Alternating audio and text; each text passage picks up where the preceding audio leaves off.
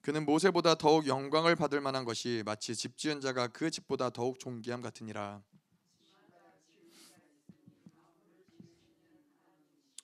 또한 모세는 장래에 말할 것을 증언하기 위하여 하나님의 온 집에서 종으로 신실하였고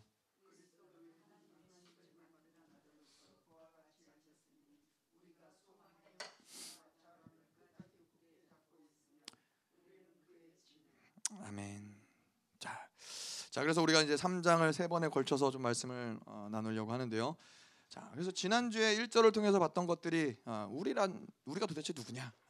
어, 하나님이 우리를 어떤 존재로 바라보시느냐? 또 히브리 기자는 어, 이 모든 이 히브리서를 통해서 어, 궁극적으로 결론적으로 우리를 어떠한 존재로 이야기하느냐? 아, 이런 것들을 저희가 나눌 수 있었겠죠. 그래서 거룩한 형제들이다. 하늘의 부르심을 받았다. 거룩한 형제들이다. 이런 이야기들이 그냥 나오는 이야기가 아니라 어, 지난주에도 봤었지만은 예수 그리스도가 하늘에 가서 하늘의 성소사 하늘 성소 사역을 하면서 예, 그분이 이루신 모든 하늘의 것들 예, 이 땅에 땅의 어떠함들이 아니라 어, 땅에 속한 것들이 아니라 하늘에 속한 것들을 행하심으로 우리를 위하여 행하심을 보면서 아 우리는 하늘에 속한 자들이구나. 하늘의 부르심을 받은 자들이구나. 우리의 뿌리는 하늘이지 땅이 아니구나. 우리는 하늘로 살아가야 될 자들이지 땅으로 살아가야 될 자들이 아니구나. 아, 이런 것들을 히브리 기자가 예수 예수 그리스도의 하늘의 성소 사역을 보면서 그것도 히브리 공동체에게 너희들은 하늘의 부르심을 받은 자들이다. 너희들의 뿌리는 하늘이고 또 결국에는 하늘로 돌아갈 자들이다. 아, 이런 것들을 어, 그들의 정체성으로서 이야기하는 것들을 봤었고요. 어, 또이 거룩한 형제들이라는 것도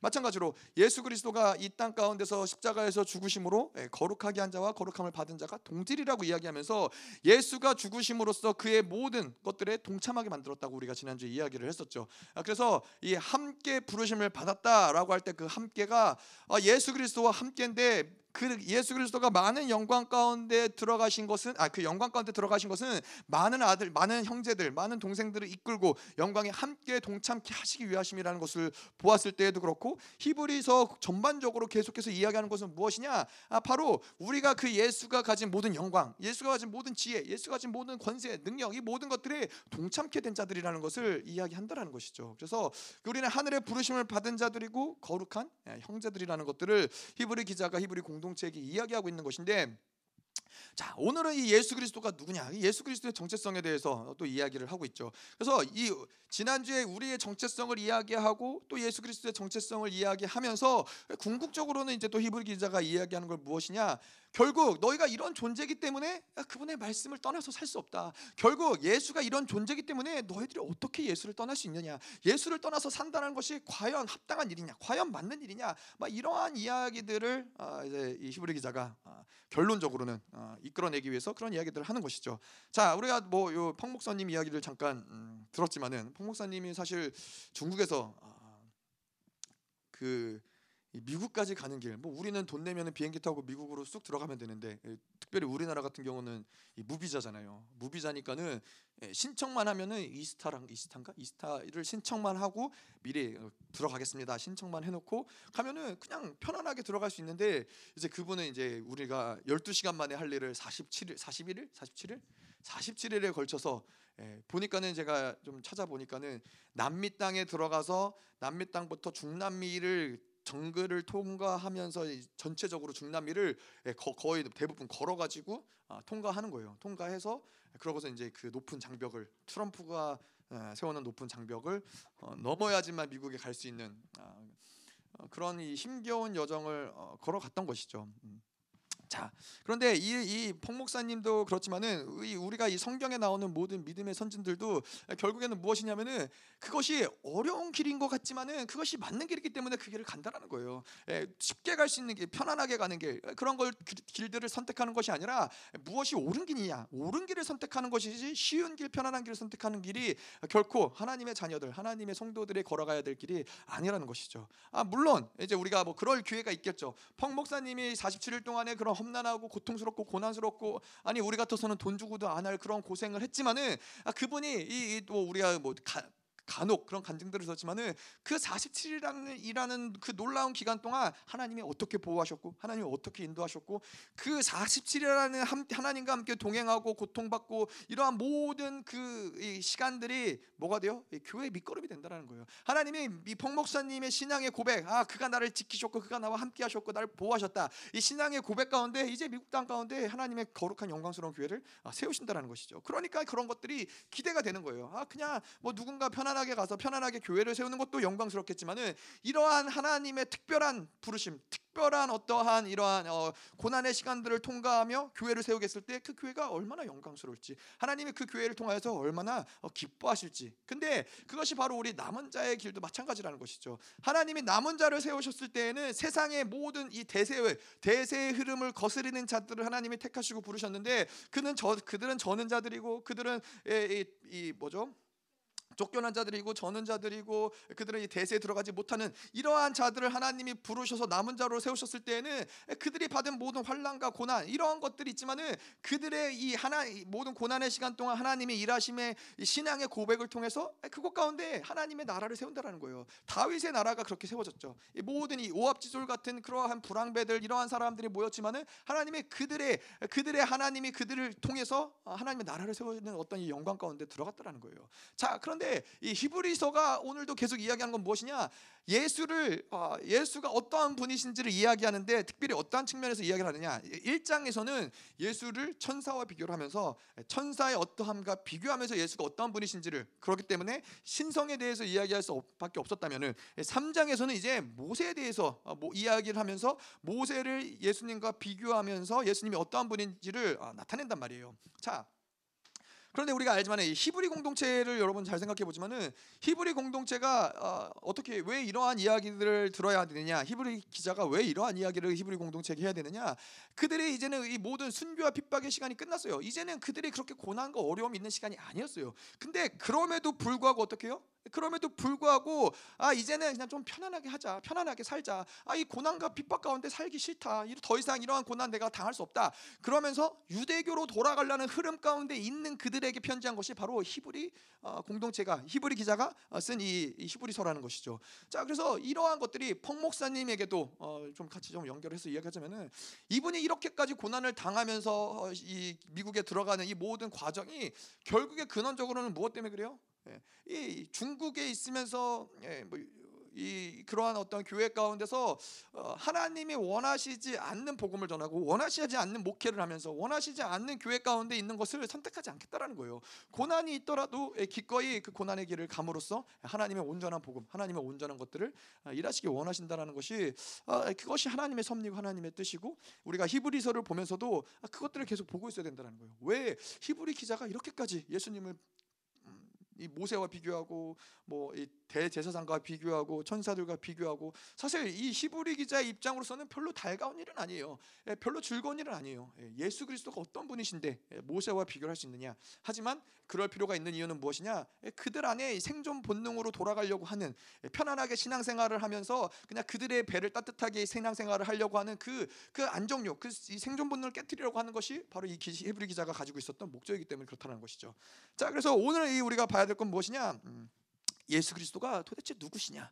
예, 예수 그리스도가 누구시기에 아, 우리는 유대교로 돌아갈 수 없는 것이냐? 아, 이것들을 이제 히브리 기자가 이야기한다라는 것이죠. 자, 그래서 오늘 이 3장 1절을 음, 보면은 그러므로 함께 하늘의 부르심을 입은 거룩한 형제들아 우리의 믿는 도리의 사도이시며 대제사장이신 예수를 깊이 생각하라. 자, 그래서 이 1장, 2장에서도 나오지만 계속 예수 그리스도가 초점인 거예요. 예수 그리스도에 대해서 이야기를 하고 있는 것이죠. 그래서 우리가 이 신앙생활 하면서 지난주에도 그런 얘기를 했지만은 신앙생활을 하면서 우리 안에서 계속해서 확장되고 넓어져야 될 것은 무엇이냐? 예수가 모든 것이 되어져야 된다는 거예요. 예수를 통해서 모든 것을 보고 예수를 통해서 모든 것을 받아들이고 예수를 통해서 모든 것을 듣고 또 말, 말하고 말할 수 있는 예수가 계속해서 우리의 삶 가운데 확장돼야 된다는 것이죠. 음, 뭐 이런 것들이 아, 뭐 어, 어떻게 표현할 수 있을까요? 우리가 이 한 가지를 마스터를 하면은 한 가지의 도통을 하면은 그 한 가지를 통해서 모든 것들을 다 보는 눈들이 열린단 말이죠. 그래서 이 장인이라는 것이 사실 대단하잖아요. 뭐 평생 동안 도자기만 만들었다. 근데 그 도자기만을 만들었는데 그 도자기를 만드는 걸 통해서 인생 전체를 볼 수 있는 안목이 열리는 거예요. 한 가지의 길을 통해서 근데 우리에게는 그 길이 뭐예요? 예수라는 거예요. 예수를 통해서 우리의 인생을 볼 수 있고 예수를 통해서 우리의 모든 삶의 시작과 끝을 볼 수 있고 예수를 통해서 우리의 모든 희노애락을 볼 수 있는 것이 그것이 바로 우리에게 신앙이 성장되면서 열려야 될 어, 문이라는 것이죠. 자, 근데 이 예수가 어떠한 분인지 예수의 정체성을 알지 못할 때 뭐가 문제가 되냐면은 자꾸 이 예수가 아닌 세상의 것들이 자꾸만 내 안으로 들어올 수밖에 없는 흐름들이 만들어진다는 거예요. 세상의 유혹이 그렇고 어떤 돈의 파워, 인간적인 명예, 뭐 이런 것들이 계속 우리 안으로 흘러 들어올 수 있다는 거예요. 자, 그래서 우리는 계속해서 인지하고 있어야 될 건 뭐냐면은 아 나는 그냥 어, 뭐 예수님만을 잠시 바라보지 않을 뿐이에요라고 생각하지만은 예수님을 바라보지 않는 순간에 다른 많은 것들이 계속 우리에게 유입된다라는 것을 알고 있어야 된다는 거예요. 우리의 어떤 이 영적인 상태, 어떤 이 사고의 상태는 계속 모든 것들을 받아들이고 있는 상태예요. 예수로 채워졌느냐, 아니면 예수를 받아들이고 있느냐, 그렇지 않다면은 다른 무엇인가가 내 안에 채워지고 있다라는 것이죠. 그래서 항상 기뻐하라, 쉬지 말고 기도하라. 범사에 감사라는 건 뭐예요? 항상 기뻐하지 않으면은 그 기쁨이 채워져야 될 자리 가운데 슬픔이 찾아 오고 미움이 찾아오고 원한이 찾아오고 이런 것들이 우리 안에 계속 찾아오고 들어올 수밖에 없는 부분들이 생겨난다는 것이죠. 그러니까 항상 기뻐하는 것이 사실 우리의 모든 이 영적인 것들 영혼을 지킬 수 있는 근본적인 어, 근 근원이라는 것이죠. 음. 자, 그래서 이 예수밖에 안 보여야 되는데 계속 예수만을 바라보면서 그분만을 고려하는 삶을 살아야 되는데 자, 그래서 이 모든 것을 통해서 예수를 바라본다. 아, 또 우리가 이런 측면으로 이야기할 수 있겠죠. 이 요한 사도가 아, 계속해서 요한일서를 통해서도 그렇고 요한 사도는 하나님의 사랑 을 정확하게 본 사람이에요. 하나님의 사랑을 정확하게 봤기 때문에 계속 요한 사도가 이야기하는 것은 무엇이냐? 하나님은 사랑이시라는 거예요. 하나님은 사랑이시라. 이것이 정확하게 요한 사도를 통해서 보여졌던 이, 이 요한 사도가 요한계시록을 기록하면서 하늘에 있는 모든 영광, 하나님의 나라의 모든 영광을 다 받지만은 그 영광을 보고 나서 고백한 것이 무엇이냐? 하나님은 영광이시다? 아니야. 하나님은 사랑이시라는 거예요. 그 영광의 모든 것들을 능가하는 그 모든 것들을 덮고 있는 것이 바로 하나님의 사랑이라는 것을 봤기 때문에 요한 사도는 하나님 하나님은 사랑이라고 고백할 수밖에 없는 거예요. 자, 그런데 우리가 마치 모든 것을 예수를 통해서 봐야 되는 것처럼 요한 사도는 하나 님의 사랑을 통해서 모든 것을 다 봤어요. 예, 그래서 요한 사도가 이 반모섬에서 기름 바구니에 기름 가마에 예, 끓는 기름 가마에 들어가면서 예, 고통받는 순간에도 그의 변함없는 고백은 뭐예요? 하나님은 사랑이시라는 거예요. 그것이 그것이 신앙생활을 하는 우리에게 있어서 계속해서 확대되어져야 될 부분이라는 것이죠. 예수를 바라보고 하나님을 바라보지 않는 다른 영역들로 하여금 아까도 이야기한 대로 그러면은 세상의 어떤 유혹들, 돈의 파워, 하나님을 바라보지 않기 때문에 돈이 커 보이는 거예요. 돈이 뭔가 대단, 돈이 없으면 큰일 나는 것 같고, 돈이 있어야 될 것 같고, 그러니까 돈을 벌어야 되고, 그러니까 돈을 벌기 위해서는 무엇이든지 해야 되고, 비굴한 짓이라도 해야 되고, 어, 비겁한 짓이라도 해야 되고, 아, 이러한 모든 어떤 잘못된 흐름들이 우리 안으로 계속 들어올 수밖에 없는 흐름들이 만들어진다는 것이죠. 음.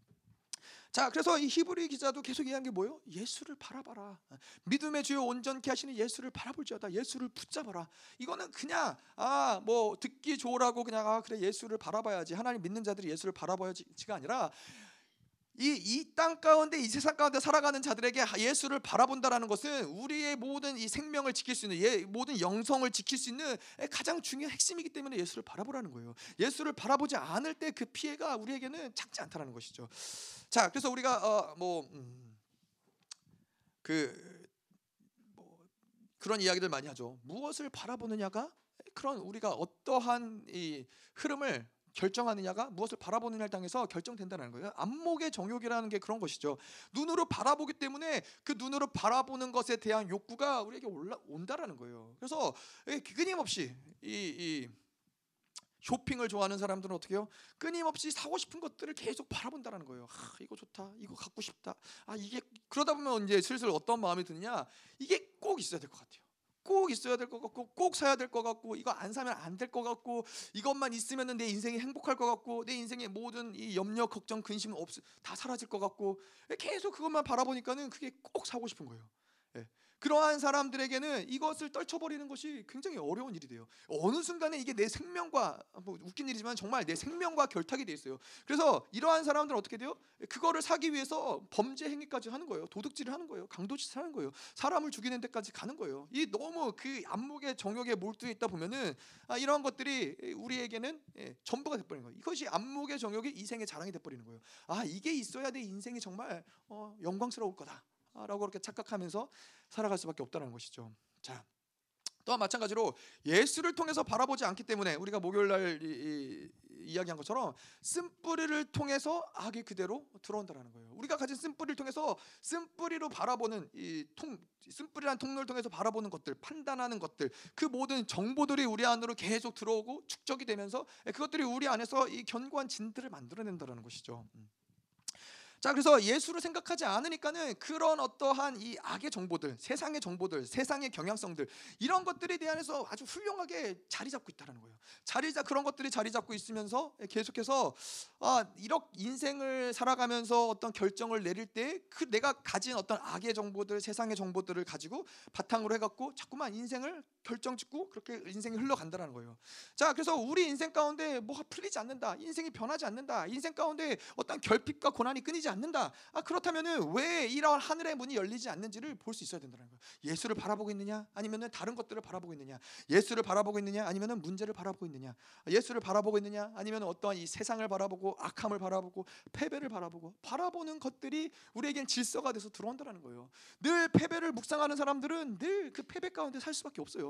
패배를 묵상하면서 나는 승리 승리를 경험하는 일들이 불가능하다라는 거예요. 승리를 경험한 사람들은 어떻게 해요? 예, 뭐 제가 잘 모르, 지만 운동 선수들이 많이 하는 얘기가 운동 성, 경기에 나가기 전에 계속해서 스스로에게 뭐라고 하냐면은 어, 나는 분명히 승리할 거야. 나는 분명히 이길 거야. 내가 분명히 어, 다른 사람보다 더 빠르게 달릴 거고 금메달을 딸 거고 계속해서 수시로 승리에 대한 생각들을 어, 이 멈추질 않는다라는 거예요. 왜냐하면은 패배를 바라보는 그 순간 패배의 흐름들이 들어오기 때문에 예, 계속해서 우리가 이 악을 바라보는 순간 악이 들어오기 때문에 예, 우리의 어떠함들 나의 문제를 바라보는 순간 그 문제가 계속해서 흘러 들어올 수밖에 없는 질서들 이 우리 안에 만들어진다는 것이죠. 자, 그래서 이 히브리 기자가 뭐라고 그러느냐? 예수를 깊이 생각하라. 예수를 바라봐라. 아, 이것이 중요한 것이죠. 자, 그런데 아, 그래서 예수가 그럼 누구냐? 예수가 어떤 분이시냐? 아, 1절에서 보면은 우리의 믿는 도리의 사, 사도이시다. 대자 그리고 또 대제사장이신 예수를 깊이 생각하라. 자, 예, 예수 그리스도가 사도이시며 그분이 대사이신데 어뭐 음, 그렇죠. 이 사도, 대사 뭐 이런 것들은 결국에는 어, 무엇이냐면은 어떠한 그 나라 왕을 대표해서 보내심을 받은 자들이 사도라 그러는 것이고 어, 대사라 그러는 것이고 뭐 또 또는 특사라 그러는 것이죠. 자 그래서 어떠한 사람이 대사가 되느냐, 누가 대사가 되느냐, 누가 특사가 되느냐, 사실 그것은 누가 되느냐는 그렇게 크게 어뭐 어, 어떤 이 제한이 없어요. 누구든지 대사로 갈 수 있는 거예요. 누구든지 어, 어, 왕이 원하면은 그냥 정말로 이 농부를 농부한 사람을 불러다가 그 사람을 대사로도 보낼 수 있다라는 문제인 것이죠. 자, 그래서 하나님이 모세 같은 경우도 모세를 대사로 이스라엘 땅 이스라엘 땅에 예, 하나님 보내셨다는 것이죠. 모세를 보낸 이유는 뭐요? 예, 애국 가운데 잡혀 있는 노예로 종으로서 어, 살고 있는 그들을 구원하시기 위해서 하나님이 모세를 대사로서 어, 그들에게 보내셨다는 것이죠. 또 모세 라는 존재가 어떤 사도적인 측면이 강하지만은 또한 그가 대제사장적인 어떤 측면이 있다는 것을 우리가 언제 볼 수 있냐면은 이 아론과 함께 이 이스라엘 백성들이 죄를 짓고 황금 송아지를 만들죠. 그때 그때 모세가 하는 역할이 뭐예요? 그때 모세가 하는 역할이 대제사장의 역할인 거예요. 예, 하나님과 멀어진 이스라엘 백성들을 예, 중재함으로써 그들로 하여금 아, 이제 그 황금 송아지를 불에 태우고 그 죄를 빻고 예, 그걸 물에다가 이제 담아서 그걸 마시게 함으로써 그그 그, 그들로 하여금 다시 하나님께로 나아올 수 있는 길을 열어놓은 것이 어떤 이 대제사장의 역할인 것이죠. 자 그렇기 때문에 모세는 하나님이 어, 대사로서 또는 대제사장으로서 보냈다라고 우리가 이야기할 수도 있는 것인데 자 근데 중요한 건 무엇이냐면은 대사나 뭐 특사나 뭐 누구든지 어, 그것을 왕의 부르심을 따라 나라의 부르심을 따라 갈 수 있는 문제지만은 그 왕이 누구냐에 따라서 그 권세, 그 권위는 달라진다라는데 그 특징이 있다는 것이죠. 자, 우리나라에도 그렇죠. 보통 우리나라가 이제 대통령으로 당선이 되면은 대통령이 당선이 되면 이제 각국으로 나라들로 특사들을 보낸단 말이죠. 대통령 특사들을 보낸단 말이죠. 자 그런데 상대적으로 우리에게 중요한 나라들, 의미가 있는 나라들, 힘 있는 나라들, 어, 정말 우리가 좋은 관계를 맺어야 될 나라들한테는 예, 좀더 어, 중요한 사람들, 의미가 있는 사람들, 어, 이러한 사람들을 어, 대통령 특사로 내보낸다라는 것이죠. 그래서 뭐 어, 제가 이렇게 쭉 좀 찾아봤더니 어, 뭐, 뭐 사실 정치인들을 잘 몰라서 누가 유명하고 누가 중요한 사람인지 모르겠지만은 예, 이명박 대통령 때에는 이명박 대통령의 형을 어, 일본 특사로 보냈더라고요. 그러니까 뭔가 정말 중요한 어떠한 이 사명을 맡겨서 가야 되는 사람들은 그렇게 중요한 임무를 보낸다라는 것이죠. 자 그렇기 때문에 이 그 누가 특사로 보내졌느냐 이거를 보면서 아 이 나라가 우리나라를 굉장히 어, 뭔가 중요하게 여기고 있구나 아, 우리나라에게 되게 큰 의미를 부여하고 있구나 이런 것들을 어, 볼수 있다는 것이죠 정말 아무도 아닌 사람들을 어, 정말 이뭐 어, 뭐라 그러죠 여기가 신창동 어, 신창동 동장을 미국 특사로 보낸다 하면은 미국에서 굉장히 기분 나쁜 일이죠. 예, 굉장히 화낼 만한 일이죠. 너, 우리는 다시는 너희와 상종하지 않겠다. 신창동 동장을 보내 감히 예, 뭐 그분이 어떤 분인지 잘 모르지만 죄송합니다. 뭐 하여튼 하지만 가실 수는 없는 거예요. 미국으로 가시면 안 돼요. 예, 그러면 굉장히 많은 오해와 이런 일들이 일어날 수 있기 때문에 자, 그래서 이렇게 대사가 누구냐에 따라서 이러한 어떤 권위와 권세와 이런 것들이 달라지는데, 근데 자 오늘 이 말씀을 보면은 하나님이 대사라고 우리의 이 믿는 도리의 사도 대사를 보내셨는데 그분이 누구예요?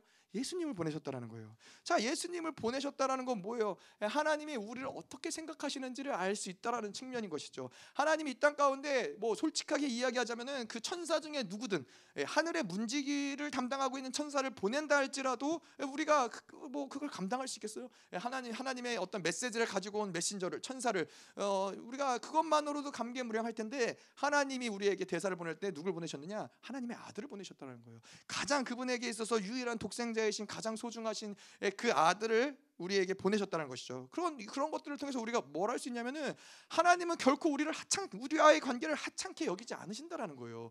그 관계를 그냥 아무렇게나 어, 대하지 않으신다라는 거예요. 예. 그분은 가장 소중하고 가장 특별한 아들을 보내심으로써 우리를 향한 하나님의 마음이 무엇인지를 드러내시고 나타내시고 그 마음이 어떠하신지를 알게 하신다라는 것이죠. 자, 하나님은 그럴 수 있어요. 선물을 주어서 자, 내가 너희들에게 수없이 많은 선물들을 어, 보내고 그 선물을 통해서 내가 너에게 사랑을 표현하겠다.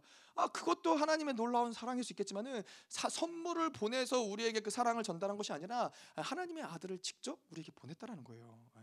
그래서 우리가 이 대통령 특사를 이야기했지만은 예, 특별히 이 대통령의 특사로 올 때에도 그런 특사가 있더라고요. 예, 대통령 전권 특사가 있더라고요. 전권 특사는 뭐냐면은 대통령의 모든 권세를 가지고 어, 이, 이 특사로서 가는 거예요. 그래서 대통령이 할 수 있는 결정들을 이, 이 특사가 가서 이 모든 것들을 결정할 수 있는 그 권한을 어, 위임받는 것이죠. 그래서 제가 아프리카 갈 때 그랬어요. 아프리카 갈 때 목사님이 어, 아프리카를 제 스와질랜드를 목사님 보내실 때 예, 모든 특권을 모든 권세를 내가 뭐 내가 김민호 목사로서 할 수 있는 모든 특권을 전권을 아, 전권을 너에게 부여하겠다. 예, 사실 보니까 별로 뭐 특별한 건 없더라고요. 뭐 별로 뭐 특별한 건 없었는데 아 그래도 뭔가 이 전권을 받았다고 하니까는 제 안에서 이 뭔가 믿음이 그래서 제가 그때 딱 갔을 때도 그때 첫 MB를 하면서도 그런 얘기했어요. 나는 모든 전권을 다 받아갖고 여기에 온 사람이다. 예, 그러면서 예, 그러면서 제 안에서 있었던 믿음은 뭐였냐면은 그렇기 때문에 나는 성령의 감동에 대한 무엇이든 한다. 그래서 그때 정말 치유 사역도 많이 하고 아뭐뭐 뭐 하여튼 성령의 감동이 되는 대로 다 했어요. 뭐 치유 사역이 드러나든 드러나지 않든 뭐 그거는 이, 일, 뭐 별로 그렇게 중요한 문제가 아니었어요. 그 사람들한테도 별로 중요하지 않고 저한테도 별로 중요하지 않고 뭐 왜 그런지 모르겠지만은 굉장히 예, 이러한 어떠한 이 하나님이 또 목사님이 부여한 이 전권을 가지고 사역하는데 굉장히 수월했다라는 것이죠. 모든 것들이. 예. 자 그런 측면, 에서 예수가 이 땅에 오셨는데 그분이 그냥 대사, 아, 그냥 어떤 특사가 아니라 예, 대통령의 특사인데 아, 하나님의 특사인데 전권을 가진 특사로 그분이 오셨다는 거예요. 하나님이 가진 모든 권세, 예, 하나님의 나라의 모든 권세를 위임받아서 그분이 이 땅 가운데 오셔서 그분은 모든 예, 하나님을 대신해서 어떠한 결정도 내리실 수 있는 분이시고 예, 어떠한 것도 어, 해결하실 수 있는 아, 분이라는 것이죠. 자 그래서 우리가 예수님이 오신다라고 했을 때 예수님이 임하신다라고 했을 때때 그거는 단지 예수님이 임하시는 게 아니라 하나님의 나라가 임했다라고 이야기하는 거예요. 그래서 예수님이 이 땅 가운데 2000년 전에 오셨을 때에도 그분이 이 땅 가운데 오셨을 때는 예, 하나님의 나라가 임했다라고 그분이 이야기하실 뿐만 아니라 실질적으로도 그분이 가시는 모든 곳곳마다 귀신들이 축사를 당하고 병든 자들이 나음을 받고 눈먼 자가 눈을 뜨고 모든 이 어둠과 악이 통치했던 그 통치의 질서들이 하나님의 나라가 임했기 때문에 다 무너질 수밖에 없다라는 것이죠. 자, 그것이 바로 예수님이 이 땅 가운데 특사로 대사로 오신 아, 그 놀라운 사건이라는 것이죠. 자, 그래서 이 우리는 계속 그분을 받아들여야 된다는 거예요. 그분이 예수님이 지금도 영원한 현재형으로 우리에게 다가오시는데 그분은 하나님의 나라의 모든 전권을 가지고 지금도 우리에게 다가오신다는 거예요. 근데 우리가 누구라고 그분을 거부하겠어요? 우리가 누구라고 그분을 받아들이지 않고 웰컴하지 않겠어요? 우리는 계속해서 그분을 웰컴하고 받아들이고 하나님의 나라를 계속 받아들이면서 우리 안에서의 모든 어둠이 통치했던 것들을 계속 그분의 나라가 무너뜨리고 확장해가고 예수 그리스도를 온전히 주인으로서 받아들이는 것이 우리에겐 중요하다는 것이죠. 참 특사하니까 또 생각이 나는 게 우간다 갔을 때 이 대통령 특사가 어, 집회 왔잖아요. 우간다 가니까 대통령 특사가 뭐 끝날 때까지 잘 몰랐죠 저희는. 예. 하지만 높은 사람이 왔다라는 걸 알았지만은 대통령 특사라는 거 뭐냐면은 우간다 대통령이 보낸 사람인 거예요. 뭐 어떤 그냥 아무 이유 없이가 아니라 집회를 참석하게 하기 위해서 야 그 뭐그 그 사람이 뭐 국회의원인지 장관인지 뭔지 모르겠어요. 하지만은 예, 그렇게 나라에 힘 있는 사람이 그 바쁜 사람이 집회에 제가 알기로는 거의 첫날, 둘째 날, 첫날, 둘째 하여튼 거의 대부분 와서 참석을 했어요. 하루 종일 있었어요. 하루 종일 예배를 드렸어요. 대통령이 보냈으니까 자기 마음대로 못 하는 거죠. 있을 수밖에 없는 것이죠. 그러고 이제 음, 우리가 알지만은 4월 달 총회 때 어, 대통령 특사가 온다 그러더라고요. 예, 대통령 특사가 와서 집회를 참석한다 그래요. 그러니까 이 5월 달에 있을 아프리카 집회가 여러분 기대되지 않겠습니까?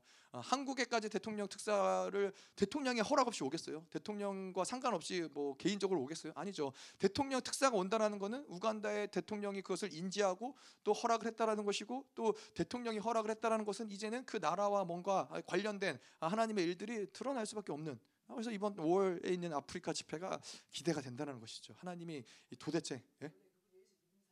네, 그렇죠. 예. 우간다가 어, 의외로 예수님 믿는 사람들이 많아요. 예, 선교사들이 굉장히 많이 파송된 나라고 아, 뭐 물론 온전한 교회, 뭐 정말 정확한 교회가 있느냐, 뭐 그건 다른 문제지만은 어쨌건 이 예, 제가 보니까 TV에서도 보니까는 이 선교 어떤 이 방송들이 계속 나오더라고요. 그런 걸 봤을 때는 복음이 점, 전, 전파되지 않은 나라는 아니에요. 그래서 말씀드렸잖아요. 그 대통령이 어, 너희가 동성애를 허락하면은 우리가 미국에서 몇 조 원을 몇 조 달러를 우리가 지원해 주겠다. 예, 그랬더니 그 대통령이 그랬다고 그랬잖아요. 우리나라를 지키는 거는 몇 조 원, 너희들의 도움이 아니라 하나님이 우리나라를 지키신다. 그러면서 그 도움을 뿌리쳤다고. 그래서 멋있는 멋있는 나라죠. 자, 어쨌건 그렇게 이제 특사가 아, 여러분 예, 아, 여러분 총회를 안 가시는구나. 예, 사진이라도 찍어서 예. 제가 저희가 봤는데 키도 키도 크시고 딱 봐도 아 이분은 되게 배우신 분이구나. 예, 뭔가 그런 게 있어요. 예, 키도 크신 여자분이신데 하여튼 뭔가 그런 어떠한 어, 뭐 보통 뭐 그 나라가 가난하고 뭐 아프리카 있는 나라지만은 그 정도 어떤 대통령의 특사로 선택을 받을 만한 사람이면은 예, 뭐 그냥 일반적인 사람은 아니겠죠. 뭔가 특, 특별한 것이 있기 때문에 어, 그런 어떤 특사로 보냄을 받았겠죠. 자, 어쨌건 어, 그런 어떤 예수 그리스도가 우리에게 특사가 됐다는데 자, 그래서 예수가 어, 그분의 어떤 이 특사로서 대사로서 하나님의 아들로서 우리 가운데 오셨는데, 근데 여기서 우리가 믿는 도리의 사도라고 이야기를 한다는 거예요. 믿는 도리 이것을 어, 우리가 이 원어적으로 봤을 때는 요한일서에서 우리가 잘 아는 이 호몰로게오 랑 같은 말을 이야기하고 있어요. 호몰로게 우리가 이 호몰로게를 이야기할 때 뭐라 어, 떨때이 어, 이 호몰로게를 사용하냐면은 성령께서 우리에게 죄를 알게 하실 때 그거를 호몰로게 한다라는 거예요. 예, 함께 같이 동일하게 이야기를 한다. 성령의 말씀하심, 성령의 죄를 향한 규정하심, 성령의 말씀하심을 우리가 똑같이 그것을 아멘으로 받아들이고 그것을 회개하고 그것을 인정한다. 이랬을 때 우리가 호몰로교를 쓰는 것이죠. 자, 근데 여기서도 호몰로교라고 썼다라는 것은 무엇을 얘기하는 거냐면은 예, 우리의 어떠한 이 신앙의 고백 똑같은 말로 예, 자백하다. 고백하다라는 것을 이야기한다는 거예요. 그래서 예수님 뭐라 그래요? 예수님이 하나님의 대제사장이시고 그리고 예수님이 하나님의 사도라는 것을 우리가 인정하고 우리도 믿음으로 그것을 고백한다라고 이야기를 한다라는 것이죠. 자, 그래서 우리가 이러한 것들을 믿음으로 고백한다, 믿는 돌이다라고 이야기할 때 우리가 좀 몇 가지 생각해 볼 수 있는 건 뭐냐면은 자, 우리가 이 그분이 믿는 돌이다 이것을 인정할 때 우리를 그 대사 예수님을 어, 대사로서 대제사장으로서 임명하시고 보내시는 분이 누구예요? 그분은 하나님이라는 거예요. 그 아까도 말씀드렸지만은 대통령 특사가 이 땅 그 아까 우간다 가운데 집회 가운데 오면은 아우 이 집회 아우 힘들어. 오래 오래 오래 걸려. 뭐 아, 설교가 길어. 무슨 말인지 잘 못 알아듣겠어. 아 뭐 너무 더워. 막 이러한 어떠한 이유로 그 자리를 뜰 수 없어요. 예, 대통령이 보냈기 때문에 죽었 죽었다 깨도 예, 끝까지 그 이, 이 집회가 끝날 때까지 거기 있을 수밖에 없다라는 것이죠 근데 예수님이 하나님의 특사로 하나님이 그를 임명하시고 보내셨다는 건 뭐예요 예, 그 하나님이 보내신 그 대사가 되시고 대제사장의 되심에 있어서는 그거는 변개할 수 없는 사건이라는 거예요 그거는 어떻게 변화될 수 없는 사건이라는 거예요 아 내가 왔는데 보니까 너희들 별로 소망이 없다. 너희들 그럴 만한 가치가 없네. 하나님의 대사로 왔는데 내가 너희들을 보니까는 별로 그렇게 어, 뭐 어떠한 중요성을 부여할 만한 어떠한 존재가 되지 못하네. 그러고서 예수님이 떠나버릴 수 없다라는 거예요. 예, 하나님의 임명하신 하나님의 보내심 그렇기 때문에 그는 결코 어, 이, 이 어떤 그분의 직분에 대해서 변개할 수 없는 것이고 변화 변화되지 않는다라는 것이죠. 자 그러면 우리는 마찬가지로 그것을 자백하고 고백하는 것이 어, 중요하다는 거예요. 그것이 왜 중요하냐? 아무리 그분이 하나님의 대사로서 하나님을 대신해서 대표해서 우리 가운데 왔다 했을지라도 그분이 그리고 우리를 중재할 대제사장으로서 우리 가운데 왔다 했을지라도 우리의 믿음의 고백 다시 말해서 우리가 그분을 어, 인정하고 받아들이지 않으면은 그 대사와 그 특사와 우리는 별로 관계가 없다라는 거예요. 그래서 우리가 영접하는 자, 그 이름을 믿는 자들이 중요한 거예요. 영접하는 것이 중요한 거예요. 지금도 우리가 계속 말씀드리지만은 영원한 현장으로 다가오시는 분, 그분이 다가오시는 것도 중요하지만 더 중요한 건 뭐예요? 그분을 영접해야 된다라는 거예요. 그분을 웰컴하고 받아들이고 그분의 말씀을 호몰로게어하고 인정하고 그분 앞에 엎드리는 것이 그랬을 때 그분이 대제사장으로서 사도로서 우리의 인생 가운데서 역사하시면서 우리의 인생을 이끌어 가실 수 있는 것이지 아무리 그분이 사도로 보내심을 받았어도 내가 그분을 받아들이지 않고 그분을 웰컴하지 않으면은 그분과 나는 상관 이 없다. 없다라는 거예요. 우리 인생은 그분과 상관없이 아, 살아갈 수밖에 없다라는 것이죠. 음. 자, 그래서 이 히브리 기자가 뭐라고 그래요? 자꾸만 예수 그리스도를 붙잡아라, 예수를 바라봐라, 예, 예수를 생각하라, 예, 예수 그리스도를 받아들이지 않으면 우리 인생은 이 예수와 상관이 없기 때문에 계속 예수의 모든 상황 가운데서 아무리 내 인생 가운데서 죽을 것 같은 상황이고 고난의 연속이고 절망스러운 상황이고 예, 정말 불가능한 것처럼 보이는 그 모든 상황에서도 뭐요? 예수를 계속 받아들이는 거예요. 예수를 계속 영접하는 거예요. 예수를 계속 초청하는 거예요. 그래서 그 모든 초청함 가운데서 그래서 우리가 지난주 기도할 때도 그랬지만은 가나안의 혼인 잔치 때 예수를 초청한 것이 가장 잘한 일이에요. 풍랑을 만난 제자들이 예수님을 초청한 것이 가장 잘한 일이에요. 우리의 삶 가운데서 뭔가 안 될 때, 불안할 때, 뭔가 어려움이 닥쳤을 때, 위험할 때 예수를 초청하는 것이 우리 인생 가운데 가장 중요한 일이고 가장 잘하는 일이고 그것이 가장 필요한 일이라는 것이죠. 모든 인생의 순간순간마다 우리는 그분을 초청해야 된다는 것이죠. 음. 자, 그런데 이렇게 우리가 그분을 받아들이고 해야 되는데 여러분 생각해 보세요. 어, 하나님은 우리를 가장 특별한 존재로 주님이 여기세요. 가장 존귀한 존재로 여기셔서 그것을 우리가 어떻게 하느냐? 예수를 그분의 대사로서 특사로서 우리에게 보냈다라는 걸 보면서 아 우리가 미국을 미국에게 아무나 보내지 않는 것처럼 정말 이 나라 가운데 중요한 인물, 높은 인물을 보내는 것처럼 하나님이 우리를 존귀하게 여기시기 때문에 영광스럽게 여기시기 때문에 그분의 아들을 보내셨다라는 것이죠. 자 그런데 아, 그분이 오실 때 이 모든 전권, 하늘의 모든 영광, 하늘의 모든 권세, 하늘의 모든 능력을 그분이 오실 때는 그냥 오시는 것이 아니라 이 모든 것들을 다 둘러엎고 오신다라는 거예요. 언제든지 우리의 모든 문제들을 해결하고 모든 어둠들을 해결하고 모든 죄악들을 풀어내갈 수 있는 모든 전권을 가지고 아, 그분이 이 땅 가운데 오신다라는 것이죠. 자, 근데 반대로 생각을 하자면은 그런데 우리는 하나님을 너무나 쉽게 포기한다라는 거예요. 하나님과의 관계를 너무나 하찮게 여긴다라는 거예요. 하나님과의 관계를 너무나 가볍게 여기는 경향성들이 있다라는 거예요. 왜?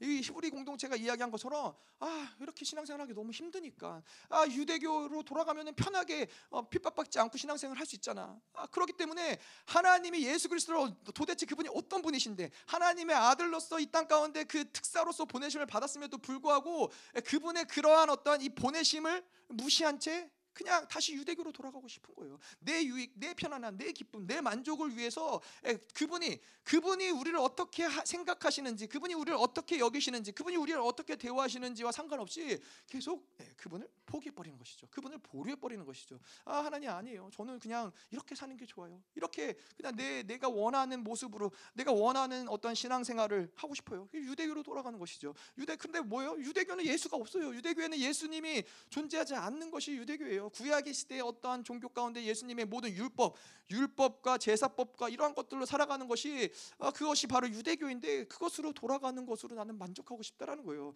그게 예수가 어떤 분인지 모르기 때문에 그렇죠. 예수가 어떠한 분이시고 모든 어떠한 능력과 권세를 가지고 우리에게 오셨다라는 거, 어떠한 부르심을 받았고 어떠한 임명을 받았다는 것을 모르기 때문에 그분을 거부하는 것이죠. 그분의 뜻과 그분의 의지를 거부하는 것이죠. 음. 자, 어, 두 번째로 우리가 예수 그리스도의 정체성을 보자면은 그분은 이 특별한 대제사장이죠. 예, 그분은 대제사장인데 특별한 대제사장이에요. 우리가 2장 17절 어, 마지막에 봤을 때 그분에 대해서 나오죠. 대사장인 대신 예수에 대해서 나오는데 그러므로 저가 범사의 형제들과 같이 되심에 마땅하도다. 이는 하나님의 일에 자비하고 충성된 대제사장이 되어 백성의 죄를 구속하려 하심이라. 자, 여기에서 이 마땅하도다. 예, 범사의 형제들과 같이 되심에 마땅하도다. 이 마땅하도다라는 단어들 뭐 그런 단어들이 히브리기제 히브리서에는 나오지만은 자 이런 것들이 마땅하다라는 말 뭐예요? 당연하다, 아, 합당하다, 뭐 이런 얘기를 하는 거예요. 자, 그분이 이 땅 가운데 우리와 같은 모습, 형제와 같은 모습. 사실 그분이 우리를 형제라고 부르시는 것도 감개무량하지만은 인간과 똑같은 사르크를 가진 존재로서 오신 것이 합당하다라는 거예요. 우리를 위해서 죽는 것이 합당하다라는 거예요. 이 땅의 피조물이 창조주가 피조물에게 고통을 당하는 것이 합당하다라는 것이 이거는 사실 우리가 이해할 수 없는 부분인데 그분이 그렇게 이야기할 수밖에 없는 이유는 뭐라고 그랬어요? 우리를 사랑하시기 때문에 예, 우리의 존재가 어떻고 우리가 뭐 그분의 이런 것이 어떻고가 아니라 그 우리를 향한 하나님의 크신 사랑을 생각할 때는 우리와 같이 되시는 것이 너무나 당연하다는 거예요. 도대체 이게 얼마나 큰 사랑이기에 도대체 이게 우리를 향한 사랑이 하나님의 사랑이 얼마나 크기에 여러분 그렇잖아요. 뭐 우리가 아무리 개를 사랑한다고 해도 개가 되겠어요? 우리가 아무리 개미를 사랑한다고 해도 개미가 되겠어요? 아, 이거는 우리가 생각할 수 없는 상상할 수 없는 하나님의 사랑의 스케일인 거예요. 하나님의 사랑의 스케일이 정말로 그 만왕의 왕이시며 창조물이신 그분이 그와 그가 창조한 피조물과 똑같이 되심은 하나님의 어, 그 상상할 수 없는 사랑이 크기 때문에 그 스케일이 크기 때문에 그것이 가능한 것이지 우리는 이해할 수 없다는 것이죠. 아무리 우리는 생각해도 예, 신이 아, 그분의 모든 신적인 능력과 권세를 포기한 채 인간의 모습으로 이 땅에 오셨다라는 것은 우리 우리의 생각으로는 그거는 비합리적이고 비효율적이고 비상식적이고 예, 그거는 비이성적이에요. 이거는 아니 뭐하러 그래? 여러분 그렇잖아요. 여러분 만약에 어, 우리 보집사님네 아들이 예, 경찬이가 있는데 우리 경찬이가 개를 너무나 사랑해서 부모님 저는 이제 내일부터 개가 되겠습니다. 저는 개가 너무 습습니다. 이 고통당하는 개들을 위해서 이 보신탕으로 죽어가는 개들을 위해서 제가 기꺼이 내 한 생명을 바쳐갖고 그들을 위해서 개가 되겠습니다. 어, 그렇다면 그거 아, 그래 너의 사랑이 크구나. 내가 너를 개를 향한 너의 사랑을 내가 정말 탐복하고 너를 축복하며 보내준다. 이럴 부모가 어디 있겠어요? 정신 차려라 미친놈아. 어, 미친놈이죠.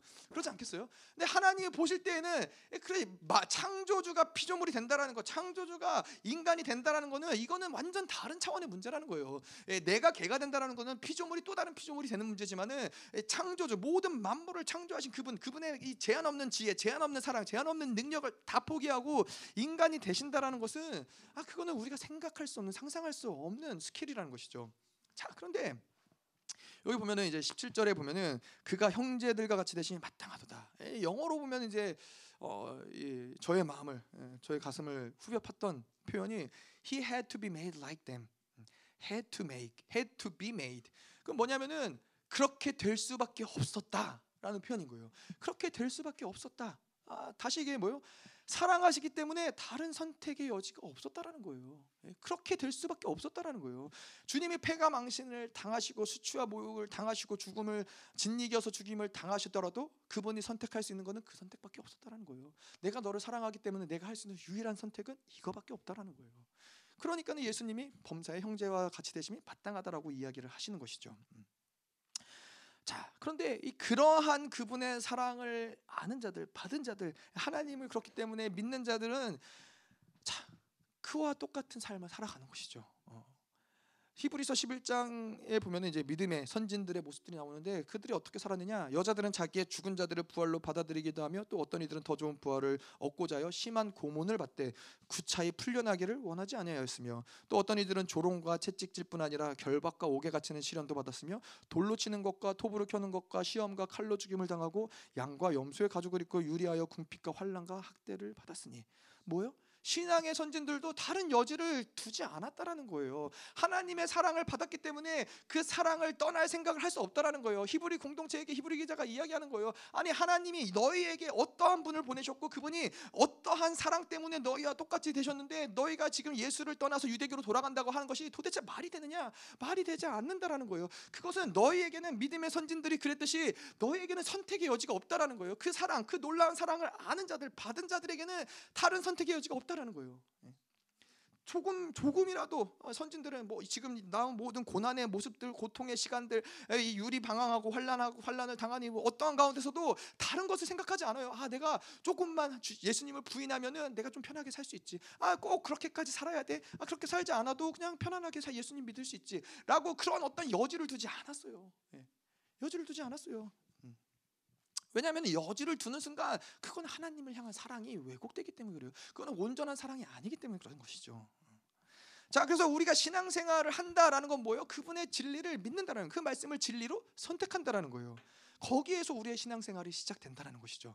자, 진리란 뭐예요? 진리라는 불변한다라는 거예요. 진리는 변하지 않는다라는 거예요. 내 상황이 바뀐다고 해도 진리는 변하지 않아요.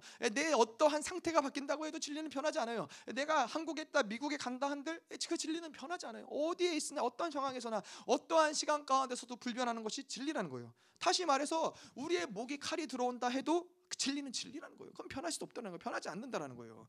자, 상황과 환경 앞에서 무너져 내리는 것이 아니라 도리어 진리를 가진 자들은 뭐예요? 그 진리를 가지고 상황과 환경을 돌파하는 거예요. 그 진리를 가지고 상황과 환경을 굴복시키는 거예요. 아, 이게 진리를 가진 자들의 멋있는 것이죠. 뭐 다니엘이 그랬고 다윗이 그랬고 이 모든 예, 노아가 그랬고 어떠한 자들도 상황과 환경 앞에서 배 산꼭대기에 배를 지어 놓고서는 아, 비가 오지 않네. 상황이 바뀌었기 때문에 상황이 변화되지 않기 때문에 하나님의 말씀을 배신해요? 아니 에요. 하나님의 약속 그 진리를 받았기 때문에 결코 상황과 환경에 굴복하지 않는 거예요. 그 진리를 끝까지 붙잡고 있을 때 상황과 환경이 변하는 거예요. 상황과 환경이 하나님의 진리의 그 질서 가운데로 들어오는 거예요. 그걸 봐야죠. 그걸 보는 게 하나님의 사람들인 것이죠. 음. 자, 그래서 이 신앙이라는 것은 뭐요? 높아진 모든 것들을 무너 진리 가운데 나, 무너뜨리고 낮아진 모든 것들을 진리 가운데 일으키는 것이 아 이것이 진리라는 거예요. 나의 상황에 나의 유익에 맞게 진리를 끌어내리고 진리를 높이 세우고 이런 것들이 신앙생활을 한다라고 이야기할 수 없는 것이죠. 네. 다시 말해서 이 히브리 공동체에게 이야기하는 거예요. 구차하게 너의 생명을 연명하고자 생존 본능으로 사느냐? 아, 그럴 수 없다. 그럴 수 없다. 예수가 누구인데? 예수가 어떤 분이신데? 예수가 어떠한 사랑으로 너희를 사랑하셨는데? 그럴 수 없다. 자, 그리고 그래서 그분이 이 특별한 대제사장이신데 그분은 어떤 대제사장이냐?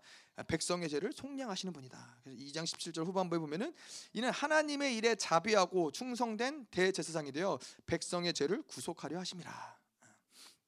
자, 대제사장의 직무 가운데 가장 중요한 직무가 뭐예요? 아, 백성의 죄를 속량하는 것이 제사장의 직무 가운데 가장 중요한 직무라는 거예요. 자, 근데 우리가 그분을 특별한 대제사장이다라고 이야기할 때는 아, 그분이 이 우리의 죄를 속, 속량하시기 위해서 그분이 걸으신 길은 무엇이냐? 양과 염소를 드림으로써 우리의 죄를 속량하신 것이 아니라 자기의 몸을 찢으시고 자기를 십자가에서 죽으심으로 고난을 당하시고 부활을 하심으로써 아, 자기의 백성을 죄에서 구원하신 분이기 때문에 그분은 특별한 제사장이라는 거예요. 특별하다는 것은 또 뭐예요? 오직 그분만 하실 수 있다라는 거예요. 오직 그분만 하실 수 있는 뭐 예를 들어서 제가 제가 어, 여러분들의 죄를 속량하기 위해서 어, 십자가에 못 박혀 죽으면은 여러분들의 죄가 속량되고 제가 그런 특별한 대제사장이 되는 걸까요? 아니에요. 그거는 제가 할 수 없는 것들이에요. 오직 하나님 거룩하신 하나님의 아들로서 그분이 이 땅 가운데 오심으로써 그분만이 하실 수 있는 길이었기에 그분은 다른 길을 선택할 여지가 없다라는 거예요. 그분의 사랑이 그러하고 그분의 부르심이 그러하고 그분의 존재가 그러하기 때문에 그분은 그 길을 갈, 수, 갈 수밖에 없었다는 것이죠. 음. 자, 그래서 그분이 어떠한 대제사장이냐? 우리를 온전케 하시는 또 우리를 온전케 하시는 특별한 대제사장인데 단지 죄를 속량하실 뿐만 아니라 우리를 온전한 데로까지 하나님의 영광에 이르는 데까지 그분은 우리를 이끌어 가신다라는 것이죠. 자, 그래서 우리가 요한일서 2장 1절에 보면은 그분을 뭐라 그래요? 피 흘리는 변호사라 그래요. 우리를 위한 파라클레토스. 아, 2장 1절에 나의 자녀들아 내가 이것을 너희에게 씀은 너희를 죄를 범치 않게 하려 함이라 만일 누가 죄를 범하면 아버지 앞에서 우리에게 대언자가 있으니 곧 의로우신 예수 그리스도시라 아버지 앞에 우리의 대언자가 있다라는 거예요.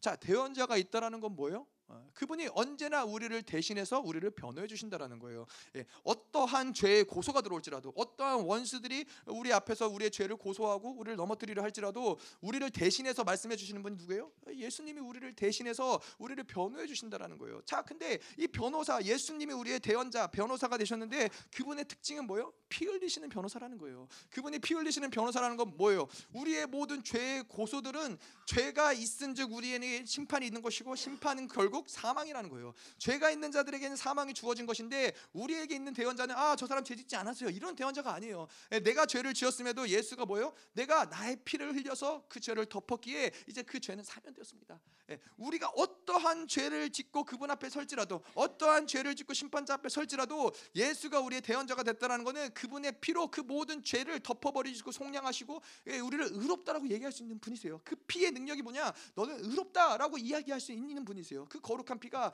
그 깨끗한 피가 우리를 정결케 할 수 있다라는 것이죠.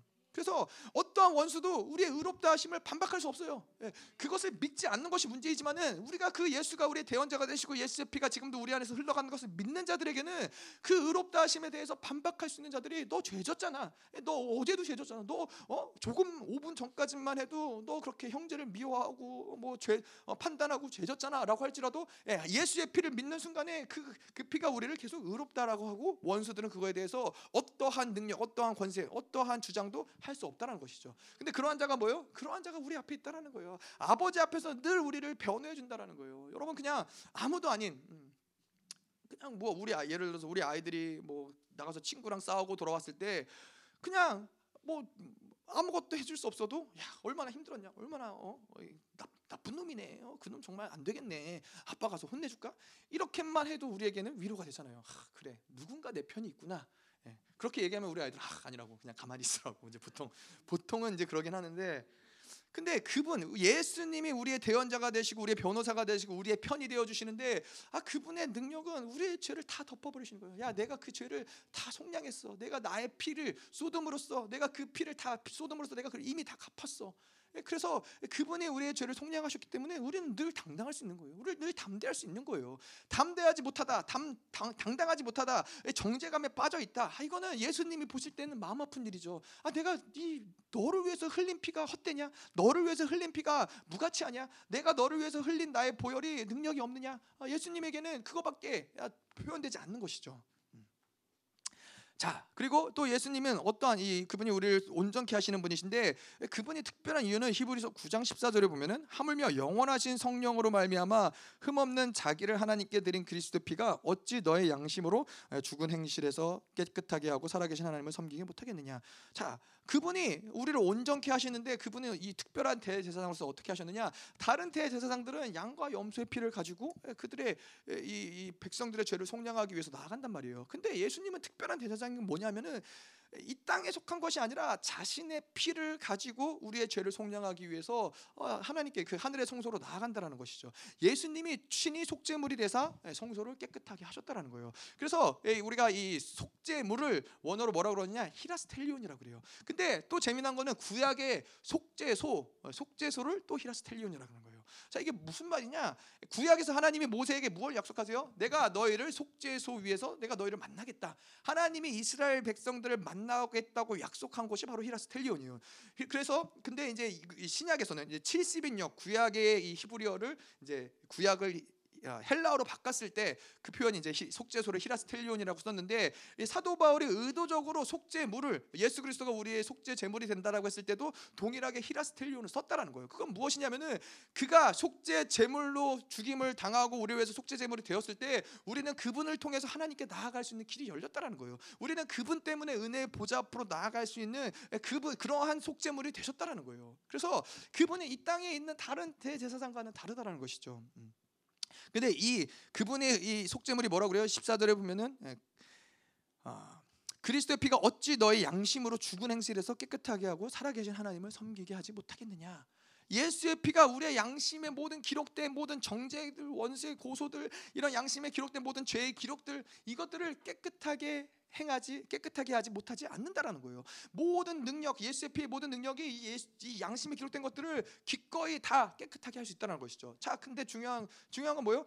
이 이것이 양심에 기록된 것이 깨끗해지는 것만이 중요한 게 아니라 양심에 기록된 이 죄에 기록된 깨끗해질 때 죽은 행실에서 깨끗해진다라는 거예요. 다시 말해서 우리는 계속 회개함으로써 예수 그리스도의 보혈을 받아들임으로써 양심에 기록된 죄들을 매일같이 회개하고 엎드릴 때 우리의 이 죽은 행실들, 죄를 짓게 만드는 모든 행실로부터 우리는 점점 점점 그 죄의 효력과 죄의 능력과 죄의 파워들이 점점 사라지면서 죄의 행실들을 끊어내고 온전하게 죄를 짓지 않는 자로서 하나님의 형상을 닮은 자로서 성장하게 되는 원리가 거기에 있다라는 것이죠.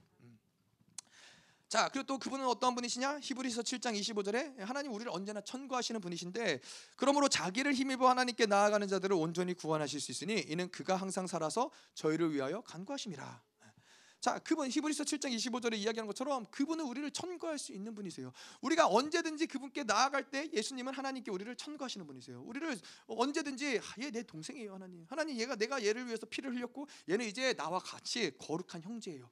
이것을 예수님이 늘 천거해 주신다라는 거예요. 근데 하나님이 그 천거를 받으심으로써 어떻게 해요?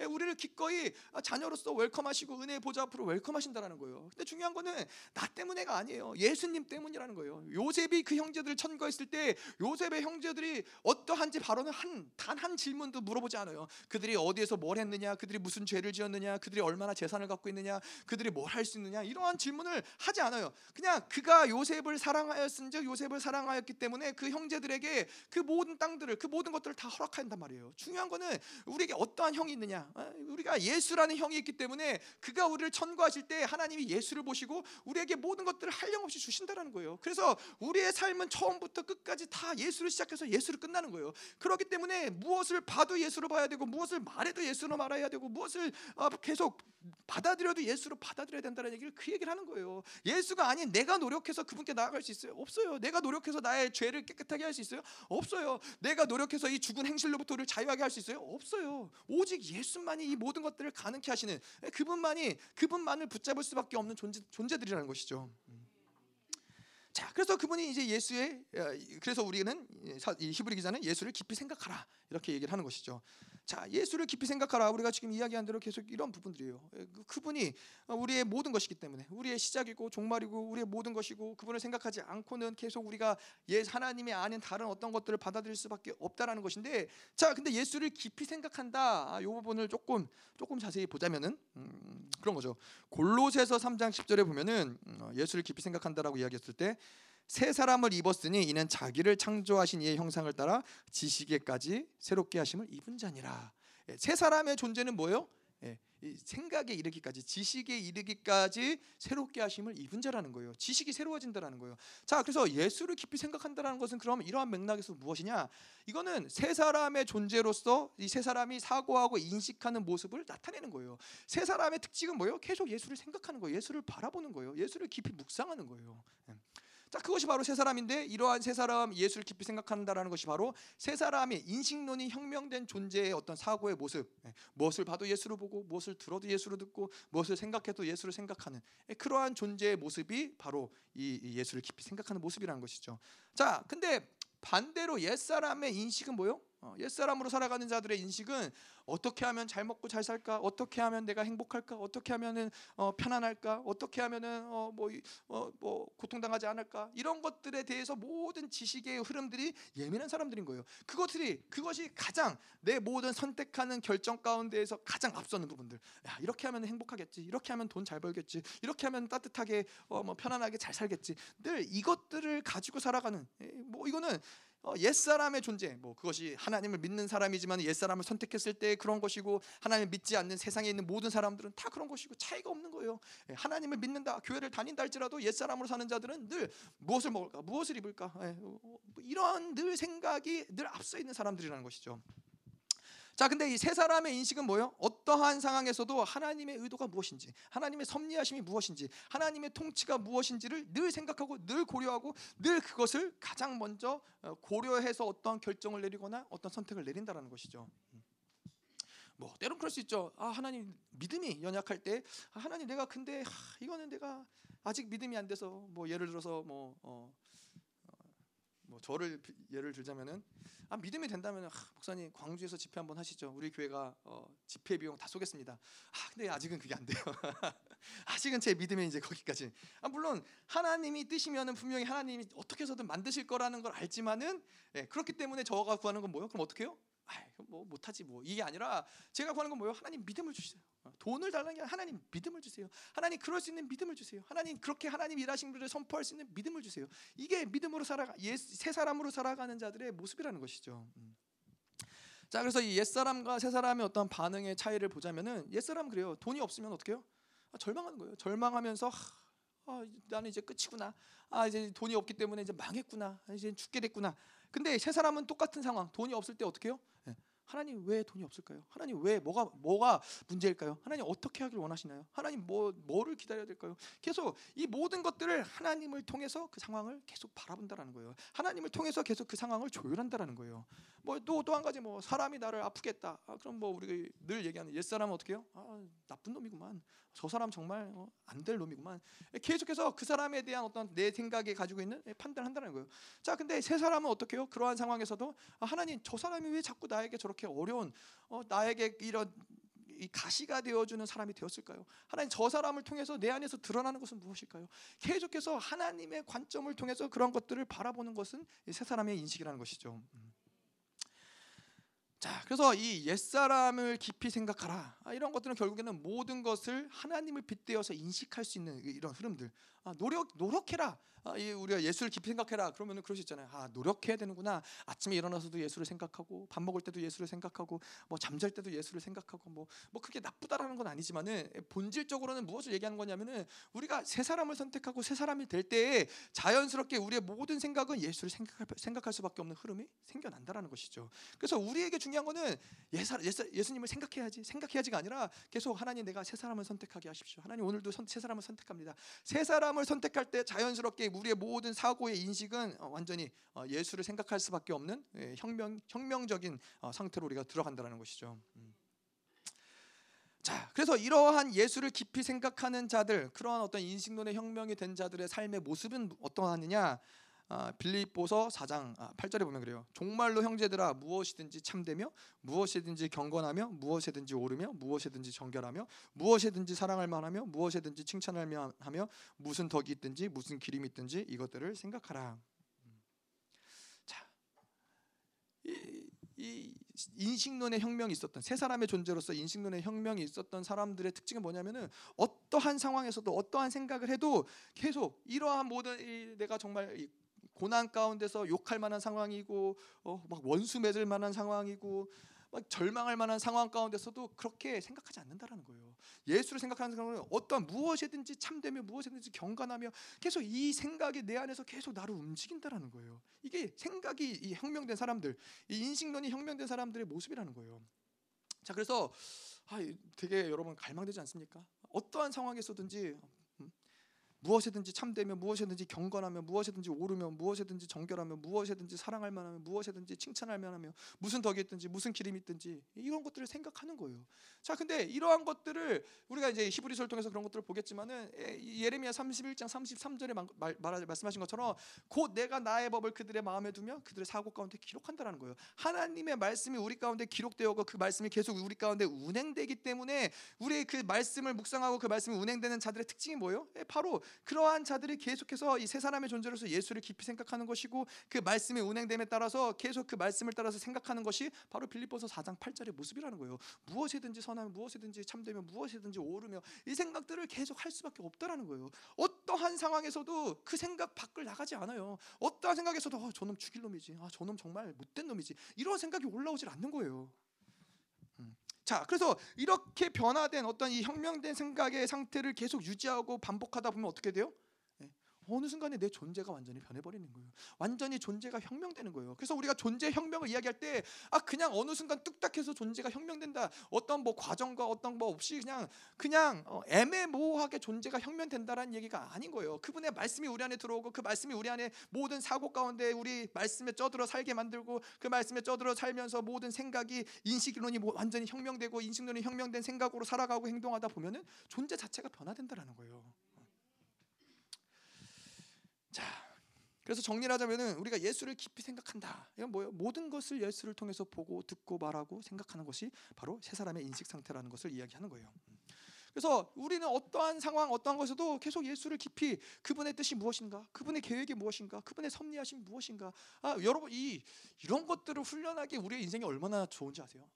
그 뭐 그렇잖아요. 뭐 어, 특별히 뭐 결혼하신 분들은 더더욱 더할 나위 없이 어? 남편하고 뭐 이야기하다 부딪혔어. 어, 그럼 계속 하나님께 예수님께 물어보는 거예요. 하나님 왜 아 저 사람이 왜 저런 얘기할까요? 하나님 저 얘기를 듣는 나의 마음은 왜 그럴까요? 하나님 내 안에서 왜 이런 생각이 들까요? 하나님 내 안에서 왜 이런 것들이 힘들까요? 계속 그러한 내 생각에서 올라오는 모든 것들을 예수로 예수께 고정시키고 예수께 조명함을 받는 거예요. 성령께 조명함을 받는 거예요. 그러면서 그 가운데서 아 무엇이 참되고 무엇이 선하고 무엇이 옳으며 이런 생각들을 계속 성령이 이끌어 가시도록 그분께 내어드리는 거예요. 음.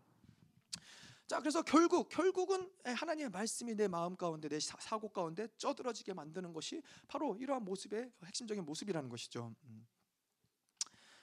자, 계속 볼게요. 이제 3장 2절부터 보자면은 그분은 예수의 정체성. 그분은 어떤 분이시냐? 아, 그분은 자기를 세우신 이에게 신실하기를 모세가 하나님의 온 집에서 한 것과 같이 하였으니. 자, 예수님과 모세의 공통점은 뭐예요? 예, 둘다 충성됐다라는 거예요. 예, 충성됐다, faithful하다. 아, 이거는 예수님과 모세뿐만 아니라 하나님을 섬기는 모든 사람들의 가장 중요한 핵심 특징이 무엇이냐? 바로 충성됨이다. 이게 어디 나와 있어요? 아, 디모데전서에 나와 있죠. 어, 근데 좀 이따 보고 일단 모세의 신실함을 좀 보도록 할게요. 자, 모세가 신실했는데 출애굽기에 보면 그렇게 나와 있어요. 모세가 그와 같이 행하되 곧 여호와께서 자기에게 명하신 대로 다 행하였더라.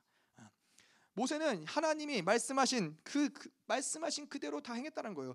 다시 말해서 자신의 사정을 고려하고 자신의 어떠한 능력을 고려하고 자신의 처지를 고려하는 것이 아니라 그분의 말씀하시는 말씀하신 것이라면은 그 말씀을 그대로 행하고 충성되었다는 것이죠. 예.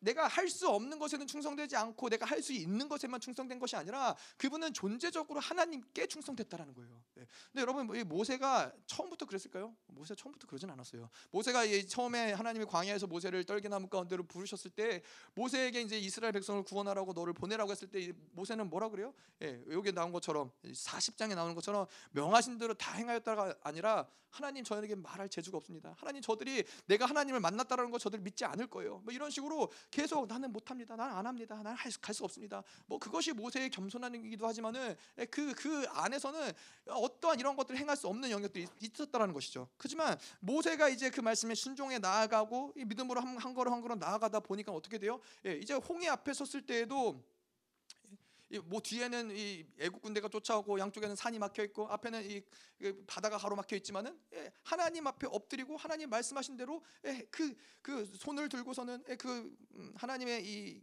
홍해가 갈라짐을 명하였더니 그것들이 갈라지는 거예요. 그러한 모든 것들을 겪으면서 이제 출애굽기 40장까지 오면서 뭐요? 모세는 이제 그 모든 상황들 가운데 하나님 말씀하시는 다 행하는 거예요. 그것이 바로 충성됨이라는 것이죠. 그래서 민수기 12장 7절에 내종 모세와 아, 내종 모세와는 그렇지 아니하니 그는 나의 온 집에 충성됨이라. 하나님 보실 때 그는 충성됐다라는 것이죠. 음.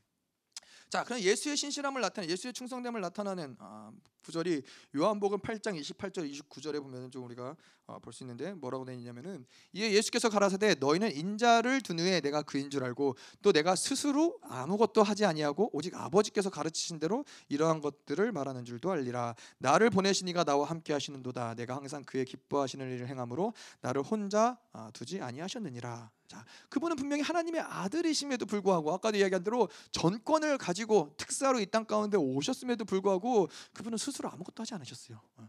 아버지께서 가르치신 대로 아버지께서 가르치신 대로 말하고 행하고 아버지께서 명령하시는 대로 그분은 움직였다라는 거예요. 그것이 바로 예수 그리스도의 신실함이라는 거예요. 다시 말해서 그가 그래서 이 땅 가운데 살아가면서 그가 한 어떠한 말씀, 어떠한 고백, 어떠한 행동 가운데서도 하나님과는 결이 다른 어떠한 모습이 조금도 나타나지 않았다라는 거예요. 하나님의 마음에 합한 하나님의 뜻대로 하나님의 마음과 똑같은 마음과 똑같은 어떠한 모습으로 그가 모든 것들을 행했다라는 거예요. 왜냐하면은 그가 스스로 행하지 않았기 때문에 그가 스스로 말하지 않았기 때문에 계속 성령을 기다리고 성령의 말씀 인도하심을 따르고 성령의 말하는 대로 말하고 하나님이 알려주신 대로 행했기 때문에 자 그. 그게 바로 예수 그리스도의 신실함이신데 자 그랬더니 뭐라 그래요? 이 29절에 보면은 하나님은 항상 그와 함께 기뻐 함께 하시기를 기뻐하시고 항상 동행하시고 그를 혼자 두지 아니하였다라는 거예요.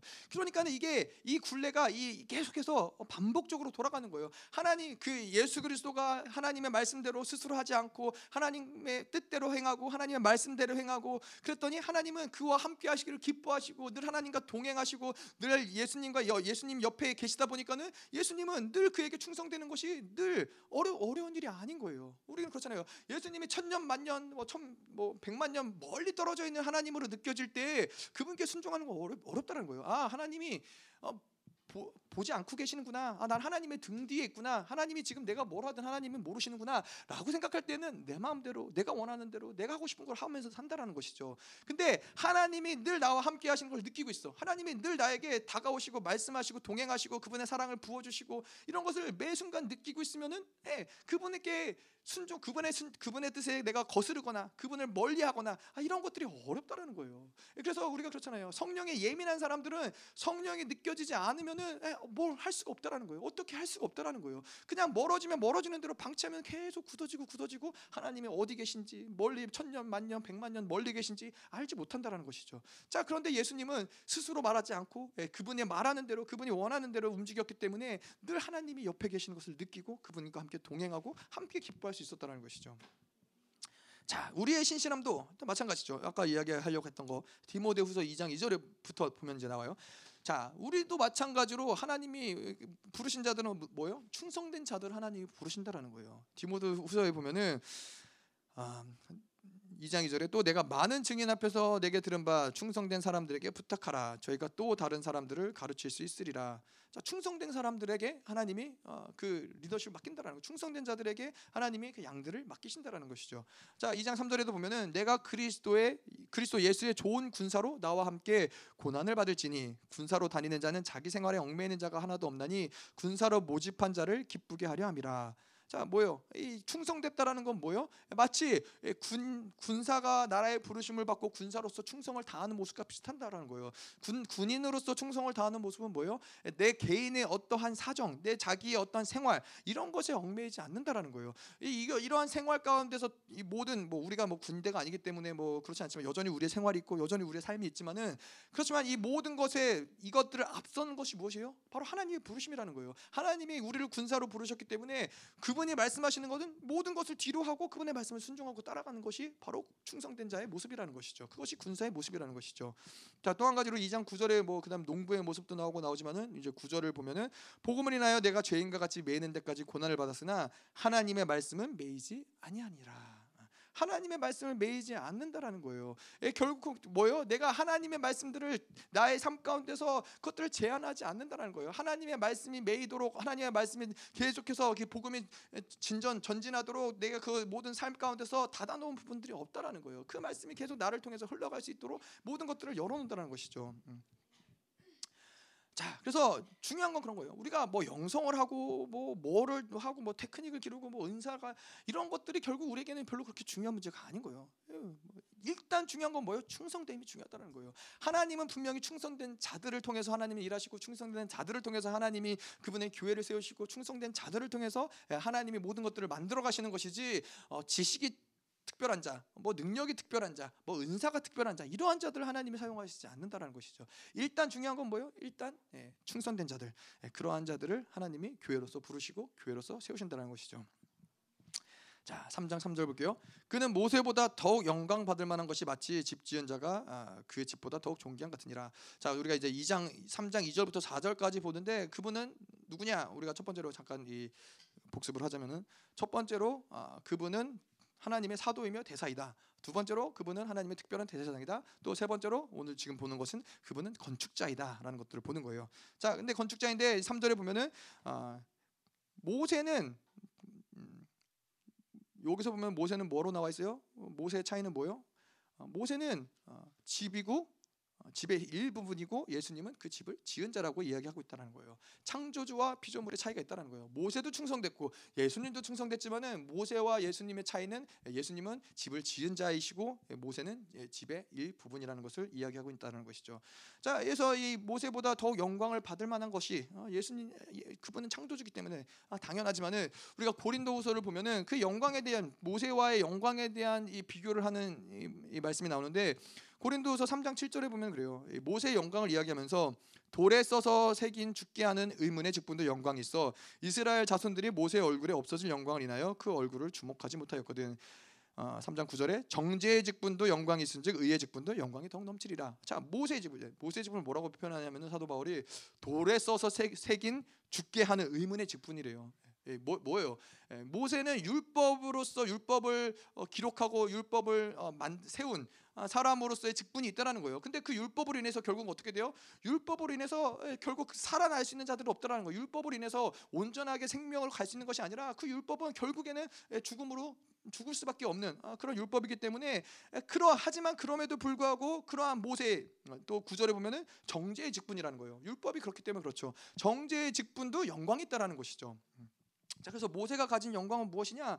이건 정제의 직분으로서 영광이 있고 그리고 그 그의 영광은 더 큰 영광이 오기 전까지 있다가 없어질 영광이에요. 자 그래서 어, 모세가 이 고린도서에 보면 그의 얼굴을 수건으로 가렸다라고 이야기를 하죠. 그 수건으로 가린 이유가 무엇이냐? 바로 이거는 있다가 없어질 영광이기 때문에 더 큰 영광, 진짜 영광을 보게 하기 위해서 없어질 영광 가운데 그것을 수건으로 자기 얼굴을 가렸다라는 거예요. 그래서 그 영광은 영원하지 않은 영광이라는 거예요. 그 영광은 이 본체에서 나오는 본연의 어떤 영광의 빛이 아니라 반사된 영광이라는 것이죠. 예, 반사된 영광이면 없어질 영광이라는 것이죠. 자, 근데 예수의 영광을 고린도서에서 뭐라 그러냐? 13장 18절에 보면은 우리가 다 수건을 벗은 얼굴로 거울을 보는 것 같이 주의 영광을 보매 저와 같은 형상으로 화하여 영광으로 영광에 이르니 곧 주의 영광 주의 영으로 말미암이라. 자, 그분의 그분의 영광은 뭐요? 정제의 직분으로서 영광이 아니라 의의 직분으로서 영광이에요. 그분의 영광은 우리를 의롭게 하시는 직분을 가진 분의 영광이며 그 영광은 영원한 영광이라는 것이죠. 근데 그분이 뭐 모세가 가진 반사되는 빛 정도가 아니라 있다가 없어질 영광이 아니라 영원한 빛이고 본질적인 영광인데 그 영광의 특징이 뭐냐면은 그 영광을 이제 우리가 그 영광을 볼 때 영광에서 영광에 이르게 되는 거예요. 그분의 형상을 닮아가는 거예요. 그러한 영광의 빛이 예수를 통해서 비춰진다라는 것이죠. 그런 것 그러한 측면을 봤을 때 모세와 우리가 예수 그리스도 것들을 어, 비교할 수 있느냐? 비교할 수 없다라는 것이죠. 자 그렇다면은 이 충성됨의 측면에서도 보자면 그렇죠. 그분의 모세의 충성됨은 뭐예요? 그건 피조물로서의 충성됨이라는 거예요. 근데 예수의 충성됨은 뭐예요? 그거는 창조주로서의 충성됨이라는 거예요. 집의 일부로서 충성됨이 가진 뭐가 틀려요? 그가 가진 권세, 모세가 가진 집으로서의 가진 모세가 가진 권세와 그리고 이 창조주로서 집을 창조한 창조주로서 그가 가진 권세는 다를 수밖에 없다라는 거예요. 뭐 이게 적절한 비율지 모르겠지만은 예를 들어서 한 나라의 장군이 있어요. 한 나라의 장군이 어, 그 장군이 충성되면 어떻게 해요? 그 나라는 전쟁에서 승리하는 거예요. 우리나라에도 뭐 훌륭한 장군들 있잖아요. 이순신 장군 같은 예, 예. 아이들하고 이제 역사 공부를 가 끔 이제 역사 이야기를 듣다 보고 역사 공부를 좀 하다 보면은 와, 이순신 장군 아니었으면 진짜 우리나라 어떻게 됐을까? 막 그런 대단한 장군이더라고요. 그냥 그냥 어, 정말 어, 우리나라가 이제 지도에서 사라질 사라져 있을 가능성이 있었는데 이순신이라는 한 사람 때문에 아, 이 나라가 존재할 수 있었던 예, 그런 큰 승리를 이끌어냈던 그 장군 하나가 충성됐기 때문에 그래서 백의종군 아, 백의종군이 무슨 뜻인지 몰랐는데 백의종군이라는 게 그렇잖아요 장군에서 장군에서 일개 사병이 됨으로 되, 되는 것을 통해서라도 예, 그가 충성되었다라는 거예요. 예, 그가 오해를 받고 뭐, 뭐 이순신 얘기를 길건 얘기할 건 아니지만은 하여튼 예, 이순신 장군이 충성됨으로써 그 전쟁에 승리할 수 있었다라는 것이죠. 근데 아, 한 나라의 왕이 충성되었다. 그럼 이건 또 완전히 다른 문제예요. 한 나라의 왕이 충성되면 전쟁에서 승리하는 문제가 아니라 그 나라가 아, 영광 가운데로 들어가는 문제고 그 더 나아가서 그 후세 예, 후세대가 번성할 수 있는 문제가 왕이 충성되는 문제라는 거예요. 그래서 세종대왕 한 사람을 통해서 어떻게 해요? 우리가 지금까지도 현재까지도 그가 기린 그가 충성 가졌던 충성됨을 통한 그가 기린 업적을 통해서 우리나라가 지금 이렇게 한국말을 할 수 있는 것이고 이러한 좋은 어떤 유산들이 남겨질 수 있다는 것이죠. 자 그렇기 때문에 모세 한 사람 종으로서 집으로서 집의 한 부분으로서 그가 충성됨의 영광이 있겠지만은 창조주로서 그가 충성됨 창조주로서 가진 예수 그리스도가 가진 충성됨은 그것과 비교할 수 없다라는 것이죠. 음. 자 그런데 아, 이러한 이 히브리 공동체에게 이 히브리 기자의 안타까운 뭐예요? 모세와 예수를 비교하는 거 아, 이게 말이 되느냐? 사실 사실 말이 안 되는 거예요. 창조물과 피조물을 어떻게 비교해요? 건축자와 그 집을 어떻게 비교해? 누가 더 우월한지를 어떻게 비교해요? 설명할 수 없는 거예요. 비교할 수 없다라는 거예요. 근데 이 히브리 기자의 아픈 마음이 그건 거예요. 근데 비교를 할 수밖에 없는 히브리 기자의 아픈 마음인 거예요. 아니 예수를 도대체 어떻게 모세와 비교해요? 아니 모세를 창조한 창조주와 모세를 어떻게 비교해요? 비교할 수 없는데 근데 그럴 수밖에 없다라는 이, 이 히브리 기자의 안타까운 마음인 것이죠. 자, 근데 이러한 것을 우리에게 끌어당겨서 왔을 때 보자면은 아, 그런 거예요. 우리도 역시 우리의 삶 가운데서 끊임없이 이런 저울질을 해가면서 창조주와 아, 예, 창조주와 이, 이 피조물들을 비교하는 아, 그러한 일들을 만들어낸다는 거예요. 창조주의 말할 수 없는 탁월함들, 하지만은 피조물의 어떠함과 창조주의 그러한 어떤 탁월함을 비교하고 창조주의 탁월함을 버려버리는 경우가 있다라는 거예요. 그게 무슨 말이냐? 아, 그런 경우죠. 우리가 하나님이 우리에게 믿음을 통해서 그 모든 것들을 만드시는 분이에요. 근데 믿음을 선택하지 않고 현실과 타협하는 건 뭐예요? 창조주의 탁월하심을 버려버리는 거예요. 창조의 창조주의 탁월하심을 포기하는 거예요. 믿음이라는 건 뭐예요? 창조주의 약속을 믿고 그가 행하실 것을 받아들이는 거예요. 그 상황과 현실을 내가 아, 이 상황이 이러니까 안 되겠지가 아니라 그 믿음을 선택함으로써 창조의 탁월함을 받아들이는 거예요. 근데 우리는 그걸 어떻게 해요? 어, 그거를 버려버리는 행위를 한다는 거예요. 자, 용서를 선택하지 않고 어, 미움을 선택하는 건 뭐예요? 창조주의 선하심을 포기하는 거예요. 예, 하나님 우리의 용서함을 통해서 그분의 선하심을 드러내시고 그분의 선하심을 통해서 모든 것들을 회복하시고 온전케 하시고 만들어 가시는데 우리는 용서를 선택하지 않고 미움을 선택한다라는 것은 창조주의 선하심을 포기한다는 것이죠. 음, 우리가 진리를 선택하지 않고 나의 방법, 나의 경험을 선택한다라는 건 뭐예요? 예, 그거는 창조주와 피조물을 끊임없이 비교하면서 아, 피조물의 어떠함들을 선택한다는 거예요.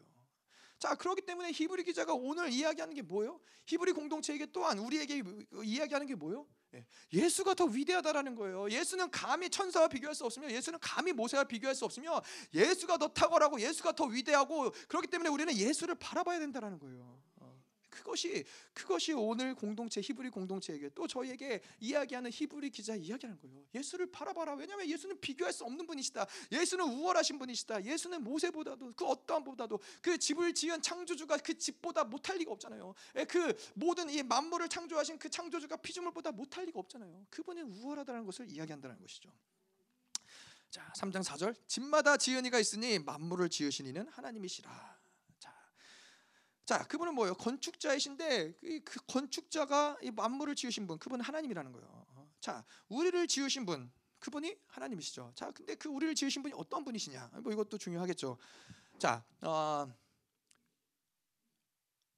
어떠한 이, 이, 우주 가운데 존재하는 어떠한 별도 어, 만물 가운데 존재하는 어떠한 작은 생명체라 할지라도 우연하게 만들어진 존재가 없다라는 거예요. 그분이 건축을 했다는 것은 그분이 정확한 계획과 정확한 섭리가 있으셨고 그 계획과 섭리대로 어, 건축을 했다라는 것이죠. 뭐 어, 건물을 지어 보신 분들은 알 겠지만은 별거 아닌 것 같지만은 어, 이 어디에다가 기초석을 세우느냐, 어디에다가 구멍을 내느냐 이런 모든 것들이 다 집을 짓는 데 있어서 어, 그냥 대강해서 만들어질 수 없다라는 것이죠. 근데 예, 모든 이 모든 지혜와 모든 전능하심을 가진 그 창조주가 어, 건축을 하시는데 이걸 대강 아무렇게나 어, 아유 뭐 이거 다시 무너뜨리고 다시 짓지. 그렇게 하나님이 이 세상을 창조하실 리가 없었다는 것이죠. 어 떠한 작은 생명체, 어떠한 이 모두의 우주의 질서라도 우연하게 만들어지지는 않았다는 거예요. 다시 말해서 우리도 마찬가지로 하나님이 우리를 창조하셨다는 건 뭐예요? 그분이 이 만물의 건축자라는 건 뭐예요?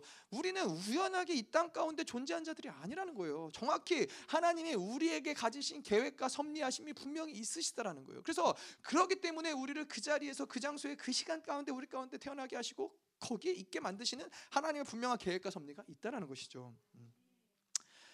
자, 그런데 이 만물을 만드신 그분이 이러한 목적 가운데 우리의 어떤 그분의 계획과 섭리와 목적이 있는데 그러한 목적 가운데서 목적이 아 내가 이 만물을 창조한 후에 만물을 다 파괴하기 원해. 아, 만물 가운데서 고통을 주길 원해. 이것들을 만든 다음에 다 버려버릴 거야. 이러한 목적으로 하나님이 이거 이 만물을 창조하셨겠어요? 그렇지 아니하셨을 거라는 거예요. 왜냐? 그분은 사랑의 하나님이기 때문에. 예.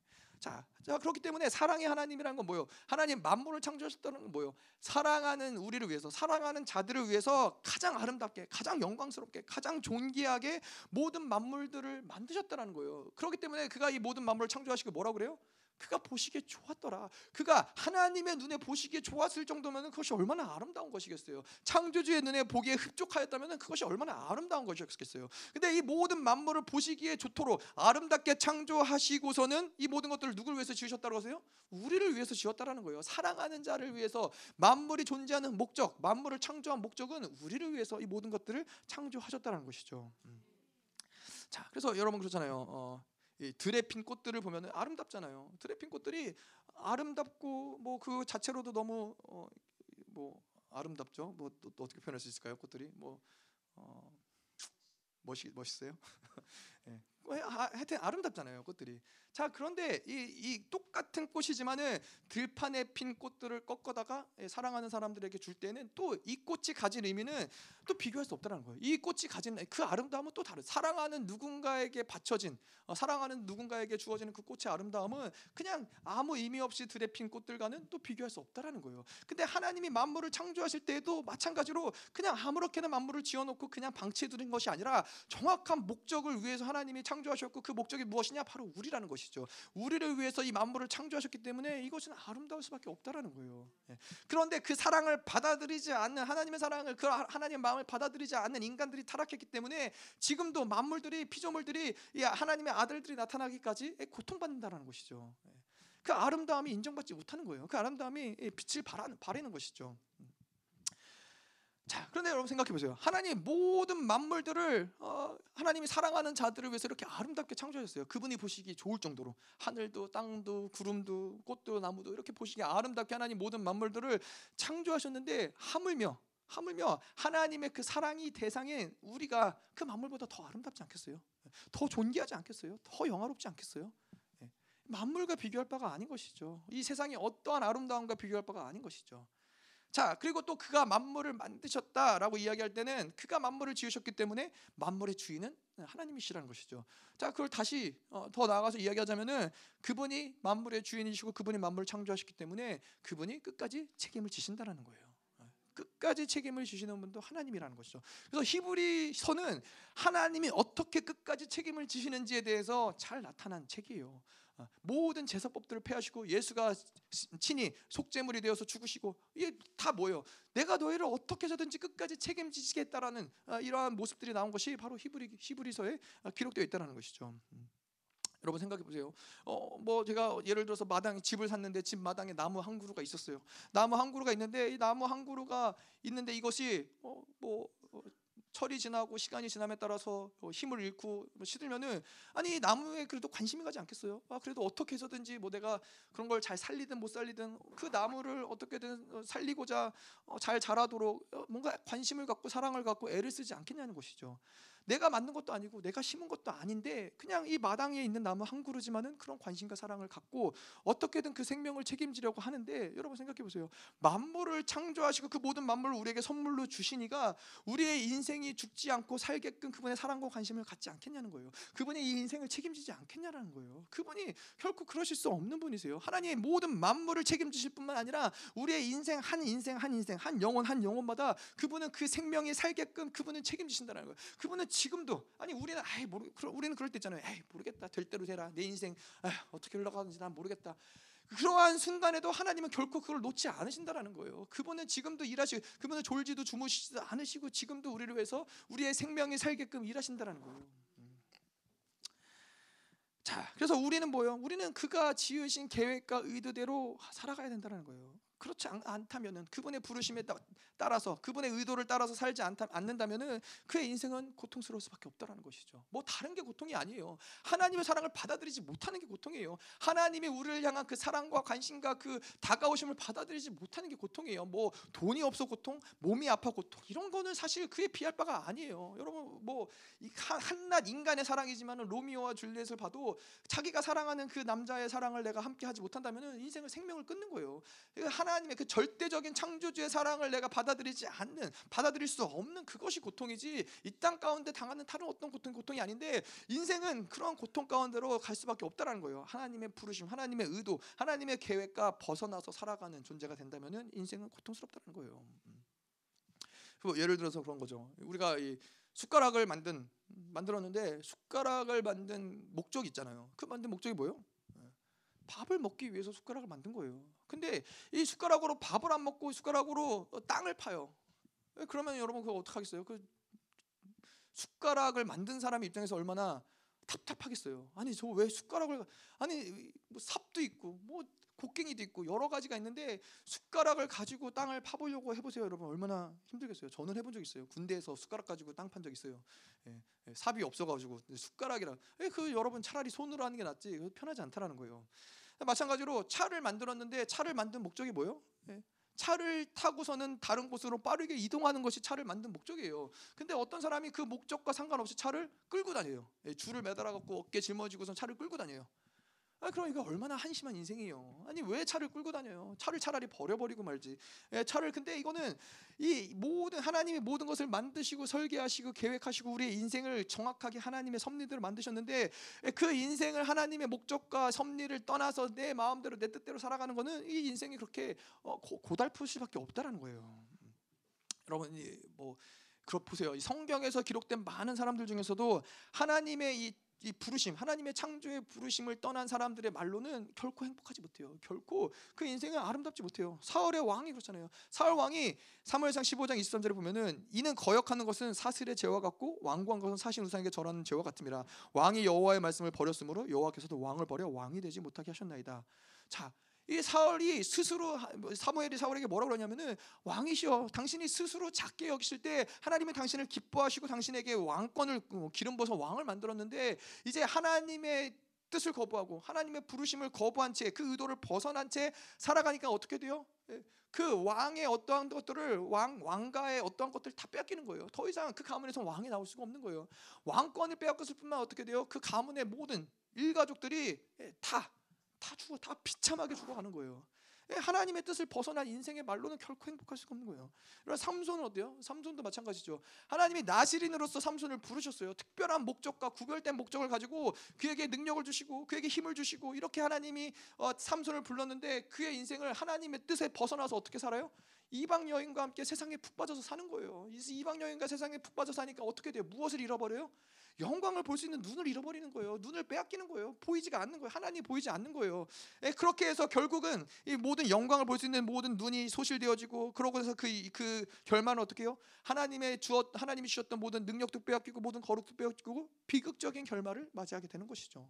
뭐 이러한 사람들이 그 부르심에 어긋난 뭐뭐 뭐 사람들이 한둘이겠어요. 뭐 유다도 마찬가지고 뭐 이러한 어, 뭐 수없이 많은 사람들이 그 부르심에서 벗어났을 때 인생의 말로는 결코 행복하지 않다. 어.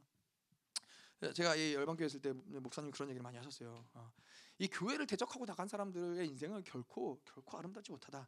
아, 뭐 부르심이 없어서 나간 사람들이야 뭐 그럴 수 있다 치지만은 예, 교회를 대적하고 나간 사람들이 있단 말이죠. 예, 뭐, 어, 뭐 그런데 이제 제가 봐도 제가 이제 뭐 중고등부 아이들을 잘 알았고 청년들을 잘 알지만은 제가 봐도 그렇게 교회를 떠난 가정의 자녀들이 잘 되는 꼴을 본 적이 없어요. 예. 제가 이제 아, 교회 안에 있을 때는 그 어떤 친구가 자기는 제2의 김민호 목사님이 될 거라고. 그래서 막 말씀을 먹고 은혜를 받고 그랬는데 그 가정이 그렇게 교회를 떠나니까 어떻게 돼요? 예, 순식간에 예, 세상 애가 돼버렸어요. 술 마시고 뭐 담배 피고 여자인데 술 마시고 담배 피고 계속 뭐 제가 이제 가끔 이제 아직 카톡 친구기 때문에 오지만은 보지만은 사진을 보면 계속 다른 남자들 사진 다른 남자들 같이 있는 사진이 올라오고 아 이런 이런 것들이 한두 가지가 아닌 거예요. 제가 요번에 며칠 전에도 저희 배곡에서 어, 신년 축복 아니 신년 집회 때 배곡에서 저희 사모랑 걷다가 누가 저희를 저 멀, 아, 멀리서는 아니었지 가까이서지 안녕하세요 하고 인사하는 거예요. 그래서 어, 뭐지 나 우리를 알아볼 만한 사람이 이곳에 없을 거라고 생각을 했는데 어, 누군지 잘 모르겠는데 예, 남자인데 막 등치가 이렇게 크고 뭐 이렇게 안경을 끼고 머리가 이렇게 길고 어, 담배를 피면서 담배를 피면서 안녕하세요 그러는 거예요. 예, 그런데 봤더니 예, 옛날에 우리 교회 다녔던 애들인 거예요. 애, 였던 거예요. 예, 그런데 걔 뭐 그 친구는 교회로 굉장히 돌아오고 싶다라는 이야기는 하는데 근데 그 삶을 보니까는 다 망가진 거예요. 뭐 몇 살인지 모르겠어요. 뭐 이제 아직도 고등학생이겠지? 졸업했나? 음, 음, 스무 살인가? 하여튼 막 하여튼 머리도 길어갖고 머리띠 하고 담배 피고 뭐 이제 그러고 길거리에서 또 아는 척을 하더라고요. 그래서 신기하, 신기하긴 했었는데 그리고 이 인생이 그런 거예요. 근데 또 그런 자녀들뿐만 아니라 이 목회자들도 참 신기하죠.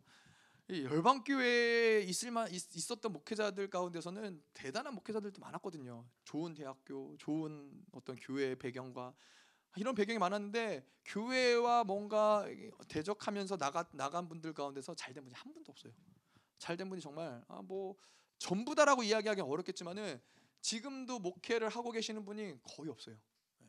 네. 제가 아는 어떤 분은 지금 목회 그만두고 어, 택배하고 있다는 얘기 듣고 예, 뭐 택배하는 것 자체가 문제가 아니지만 목회자로 부르심을 받았는데 목회자로 부르심을 받은 자가 택배하고 있다라는 것은 비극인 것이죠.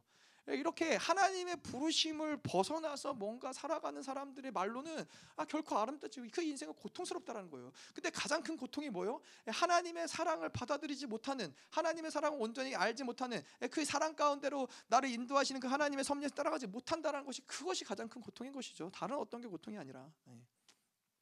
자 마지막으로 3장 5절 6절 좀 볼게요. 자 예수의 정체성은 또 무엇이냐? 그분은 하나님의 집에 받아들이다. 아, 5절에 보면 또한 모세는 장래에 말할 것을 증언하기 위하여 하나님의 집 온 집에서 종으로 신실하였고 자 모세는 누구예요? 모세는 장래의 것을 말하기 위함 어, 예표라는 거예요. 예수님을 증거하기 위해서 어, 미리 하나님의 일꾼으로 택함을 받은 존재라는 것이죠. 그래서 모세 자체가 중요한 게 모세는 사원이에요. 예표일 뿐이에요. 모세 자체의 목숨을 걸 일이 아니라는 것이죠. 자, 예표는 본질도 아니죠. 그래서 우리가 뭐 63 빌딩 이야기도 했지만은 그 모델 63 빌딩 모델 하우스 뭐 어떤 모델 하우스를 가지고 거기에 목숨 걸 일이 없다라는 거예요. 예, 진짜가 아닌 것에 본질이 아닌 것에 목숨 걸 일이 없다라는 것이죠. 음. 자, 이 출애굽기 3장 10절에 보면은 모세가 예표였다. 이걸 어떻게 표현하느냐? 이제 내가 너를 바, 어, 로에게 보내어 너로 내 백성 이스라엘 자손을 애굽에서 인도하여 내게 하리라. 이스라엘 자손들을 애굽에서 건져내게 하는 것이 모세의 부르심이었어요. 자, 근데 이거는 아, 모세를 통해서 이스라엘을 구원해 냈지만은 사실 장차올 메시아가 인류를 구원하실 것에 대한 예표, 그림자로서의 모습을 보여준 거예요. 그래서 예수님이 구원을 이루실 것을 마태복음 1장 21절에서 이렇게 나와요. 아들을 낳으리니 이름을 예수라 하라. 이는 그가 자기 백성을 저의 죄에서 구원할 자이심이라 하니라. 자, 그래서 이 이스라엘을 모세는 이스라엘을 애굽에서 종되었던 이스라엘을 예표적으로 건져내서 어, 그들을 하나님의 나라로 삼았지만은 예수님은 모든 인류 가운데 근본적인 모든 죄의 고리들, 죄로서 하나님께 나아갈 수 없는 모든 이 계속해서 넘어질 수밖에 세상의 죄 종이 되고 죽음의 사망의 종이 될 수밖에 없는 모든 이 죄의 고리들을 그분이 완전히 끊어내시고 그들을 완전히 출 세상. 예, 그래서 하나님의 어, 온전한 천년 왕국 나라로까지 인도하실 수 있는 분이 바로 예수라는 것을 모세가 예표 대표로서 이 땅에서 그것을 드러낸 것이죠. 음. 자 그렇기 때문에 히브리 공동체에게 또 얘기하는 것은 뭐예요? 너희들이 목숨 걸어야 될 것은 모세가 아니라는 거예요. 예수라는 거예요. 예수를 붙잡아야 되는 것이고 예수의 목숨을 걸어야 되는 것이지 그 사원, 그 종, 아, 그 그림자에게 목숨을 걸 것이 아니라는 것이죠. 자, 그래서 예, 결국에는 구약에도 그렇고 어, 뭐 예수님의 당시 복음서의 시대에도 그렇고 다시 우리가 지금 이 시대 가운데도 그렇고 결국엔 뭐요? 모든 자들이 예수를 바라보는 게 중요하다는 거예요. 구약에는 뭐요? 구약에는 오실 예수님을 바라보는 거예요. 다윗은 그 오실 예수님을 계속 바라보면서 예, 시편 가운데서 오실 메시아에 대한 어떠함들을 계속 기록했다라는 것이죠. 그리고 이 어, 복음서에 있는 예수님과 함께 이 그 시대 가운데 살아 오신 예수님을 바라보고 살았던 자들인 것이고 지금 현재 시대 우리들은 뭐예요? 앞으로 다시 오실 예수님을 바라보면서 살아가는 자들이에요. 모든 역사, 인류의 모든 역사, 구약과 뭐 그 중간 시대와 신약과 모든 다시 오실 우리의 모든 인류 가운데 가장 중요한 분 누구예요? 예수라는 거예요. 예수를 바라봐야 사는 것이고 예수를 받아들여야 그것이 살 우리는 살 수 있다라는 것이죠. 음. 자, 근데 예수님의 오신 목적이 뭐예요? 예수님 오신 목적은 결국에는 예수님이 자기의 집을 세우고 가정, 어, 가족을 세우고 아, 진동치 않는 하나님의 나라를 세우기 위함이다라는 거예요. 그래서 우리에게 하나님의 나라를 유업으로 주시기 위함인데 그게 바로 이제 3장 6절에 나온 말이죠. 그리스도는 하나님의 집을 맡은 아들로서 그와 같이 하셨으니 우리가 소망의 확신과 자랑을 끝까지 굳게 잡고 있으면 우리는 그의 집이라. 아, 자, 그분은 하나님의 아들이에요. 사환이 아니에요. 종이 아니에요. 예, 그분은 맏 아들이라는 것이죠. 자, 그래서 여기서 자, 소망의 확신이라는 것은 뭐예요? 음, 집 지은 자의 아들로서 그가 우리에게 줄 수 있는 소망이라는 거예요. 종으로서 줄 수 있는 어떤 소망, 사원으로서 줄 수 있는 어떤 소망이 아니라 어, 다른 누군가의 허락이 필요한 존재로서 우리에게 어떤 소망이 되어 주시는 분이 되어 주시는 분이 아니라 하나님의 집을 맡은 아들로서 그분이 우리에게 소망이 되어 준다라는 거예요. 그 소망은 뭐요? 끝까지 예, 그 영원한 영원의 끝까지 영원토록 변개치 않는 소망이고 영원히 우리를 이끌어 줄 수 있는 소망이기 때문에 우리가 그것을 끝까지 굳게 잡아야 된다는 것이죠.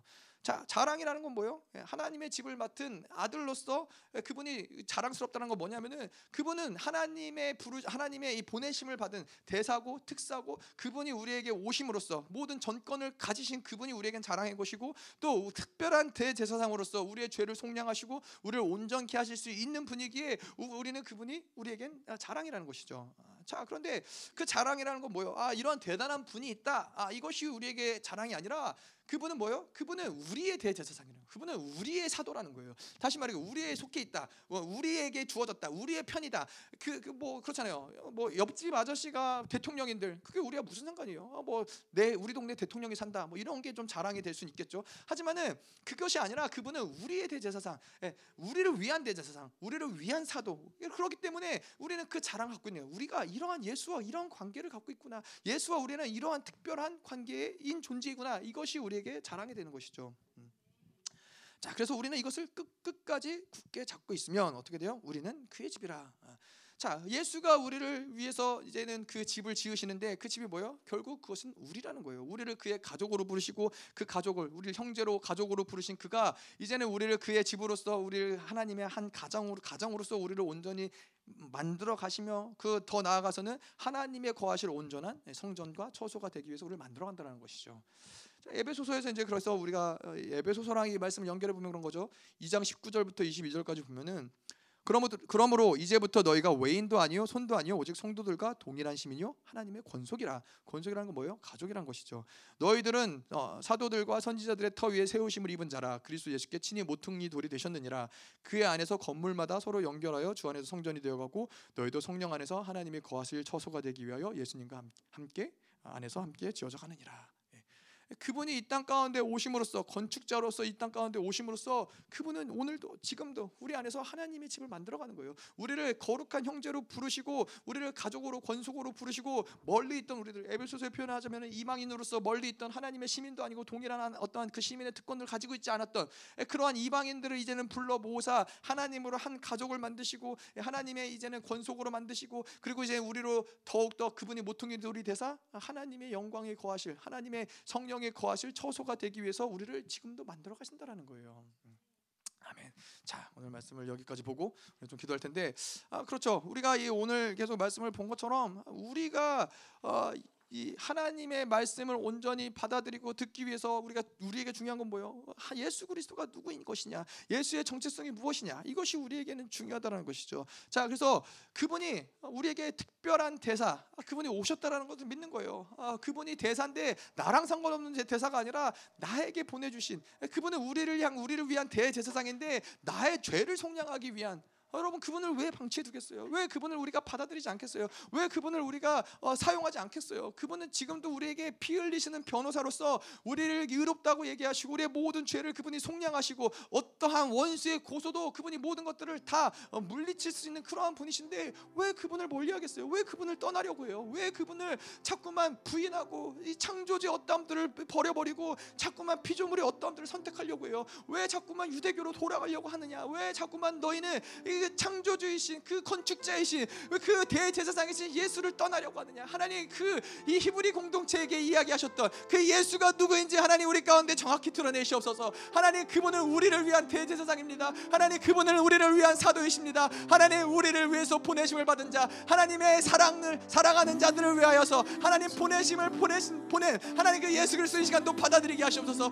영접하게 하시옵소서. 우리에게 이런 대제사장이 있으니 하나님 그는 자신을 속죄물로 드리사 하나님 우리를 정결케 하사 우리의 모든 양심의 죄의 행위로부터 자유케 하시는 분이시나이다 하나님. 하나님 오늘도 우리가 예수를 바라보게 하여서 예수를 생각할지어다 예수를 바라볼지어다 예수를 붙잡을지어다. 하나님 그것만이 우리의 모든 것입니다 하나님. 하나님 예수를 바라보지 않았기에 다른 것을 바라보며 다른 것을 받아들이며 다른 것으로 살아가는 하나님 이제는 이 모든 삶을 끝내버리게 하셔서 예수를 바라볼지어다 예수를 바라볼지어다 예수를 생각할지어다. 더 하나님 하여 더 임하여 하나님 사랑의 하나님 감사합니다. 하나님 그렇습니다. 하나님 이 우리의 외로운 인생 가운데 주님이 찾아오시고 하나님 우리와 늘 함께 하실 예수님이 우리와 함께 하심을 주님 감사드립니다. 하나님 그분이 우리의 모든 것들을 용서하시고 속량하시고 우리의 편이 되어 주시고 하나님 우리를 체휼하시고 우리를 공감하시며 하나님 우리와 함께 싸워 주실 그분이 우리 가운데 있음에 하나님 얼마나 우리가 행복한지 하나님 우리가 얼마나 감사한지 하나님 그 행복과 감사를 하나님 결코 포기하지 않게 해 주시옵소서. 오늘도 기꺼이 주님을 선택합니다. 오늘도 기꺼이 주님을 따르겠습니다. 하나님 오직 예수님과 함께 동행하는 그 길이 얼마나 아름답고 귀하고 행복한지 주여 우리로 하여금 알게 하여 주시옵소서. 하나님 오늘도 우리가 이 귀한 예물을 가지고 주님께 나옵니다. 하나님 이 귀한 예물이 드려지는 모든 손길 위에 하나님 주님 축복하여 주시옵소서. 하나님 이들의 삶의 모든 순간순간 예수님 당신이 찾아오시고 만나 주시고 하나님과 동행하는 그 기쁨, 교제하는 그 기쁨이 하나님 정말 말할 수 없는 형언할 수 없는 세상의 어떤 것과도 바꿀 수 없는 놀라운 기쁨으로 하나님 이들의 삶 가운데 주님 충만하게 채워 주시고 함께하여 주시옵소서.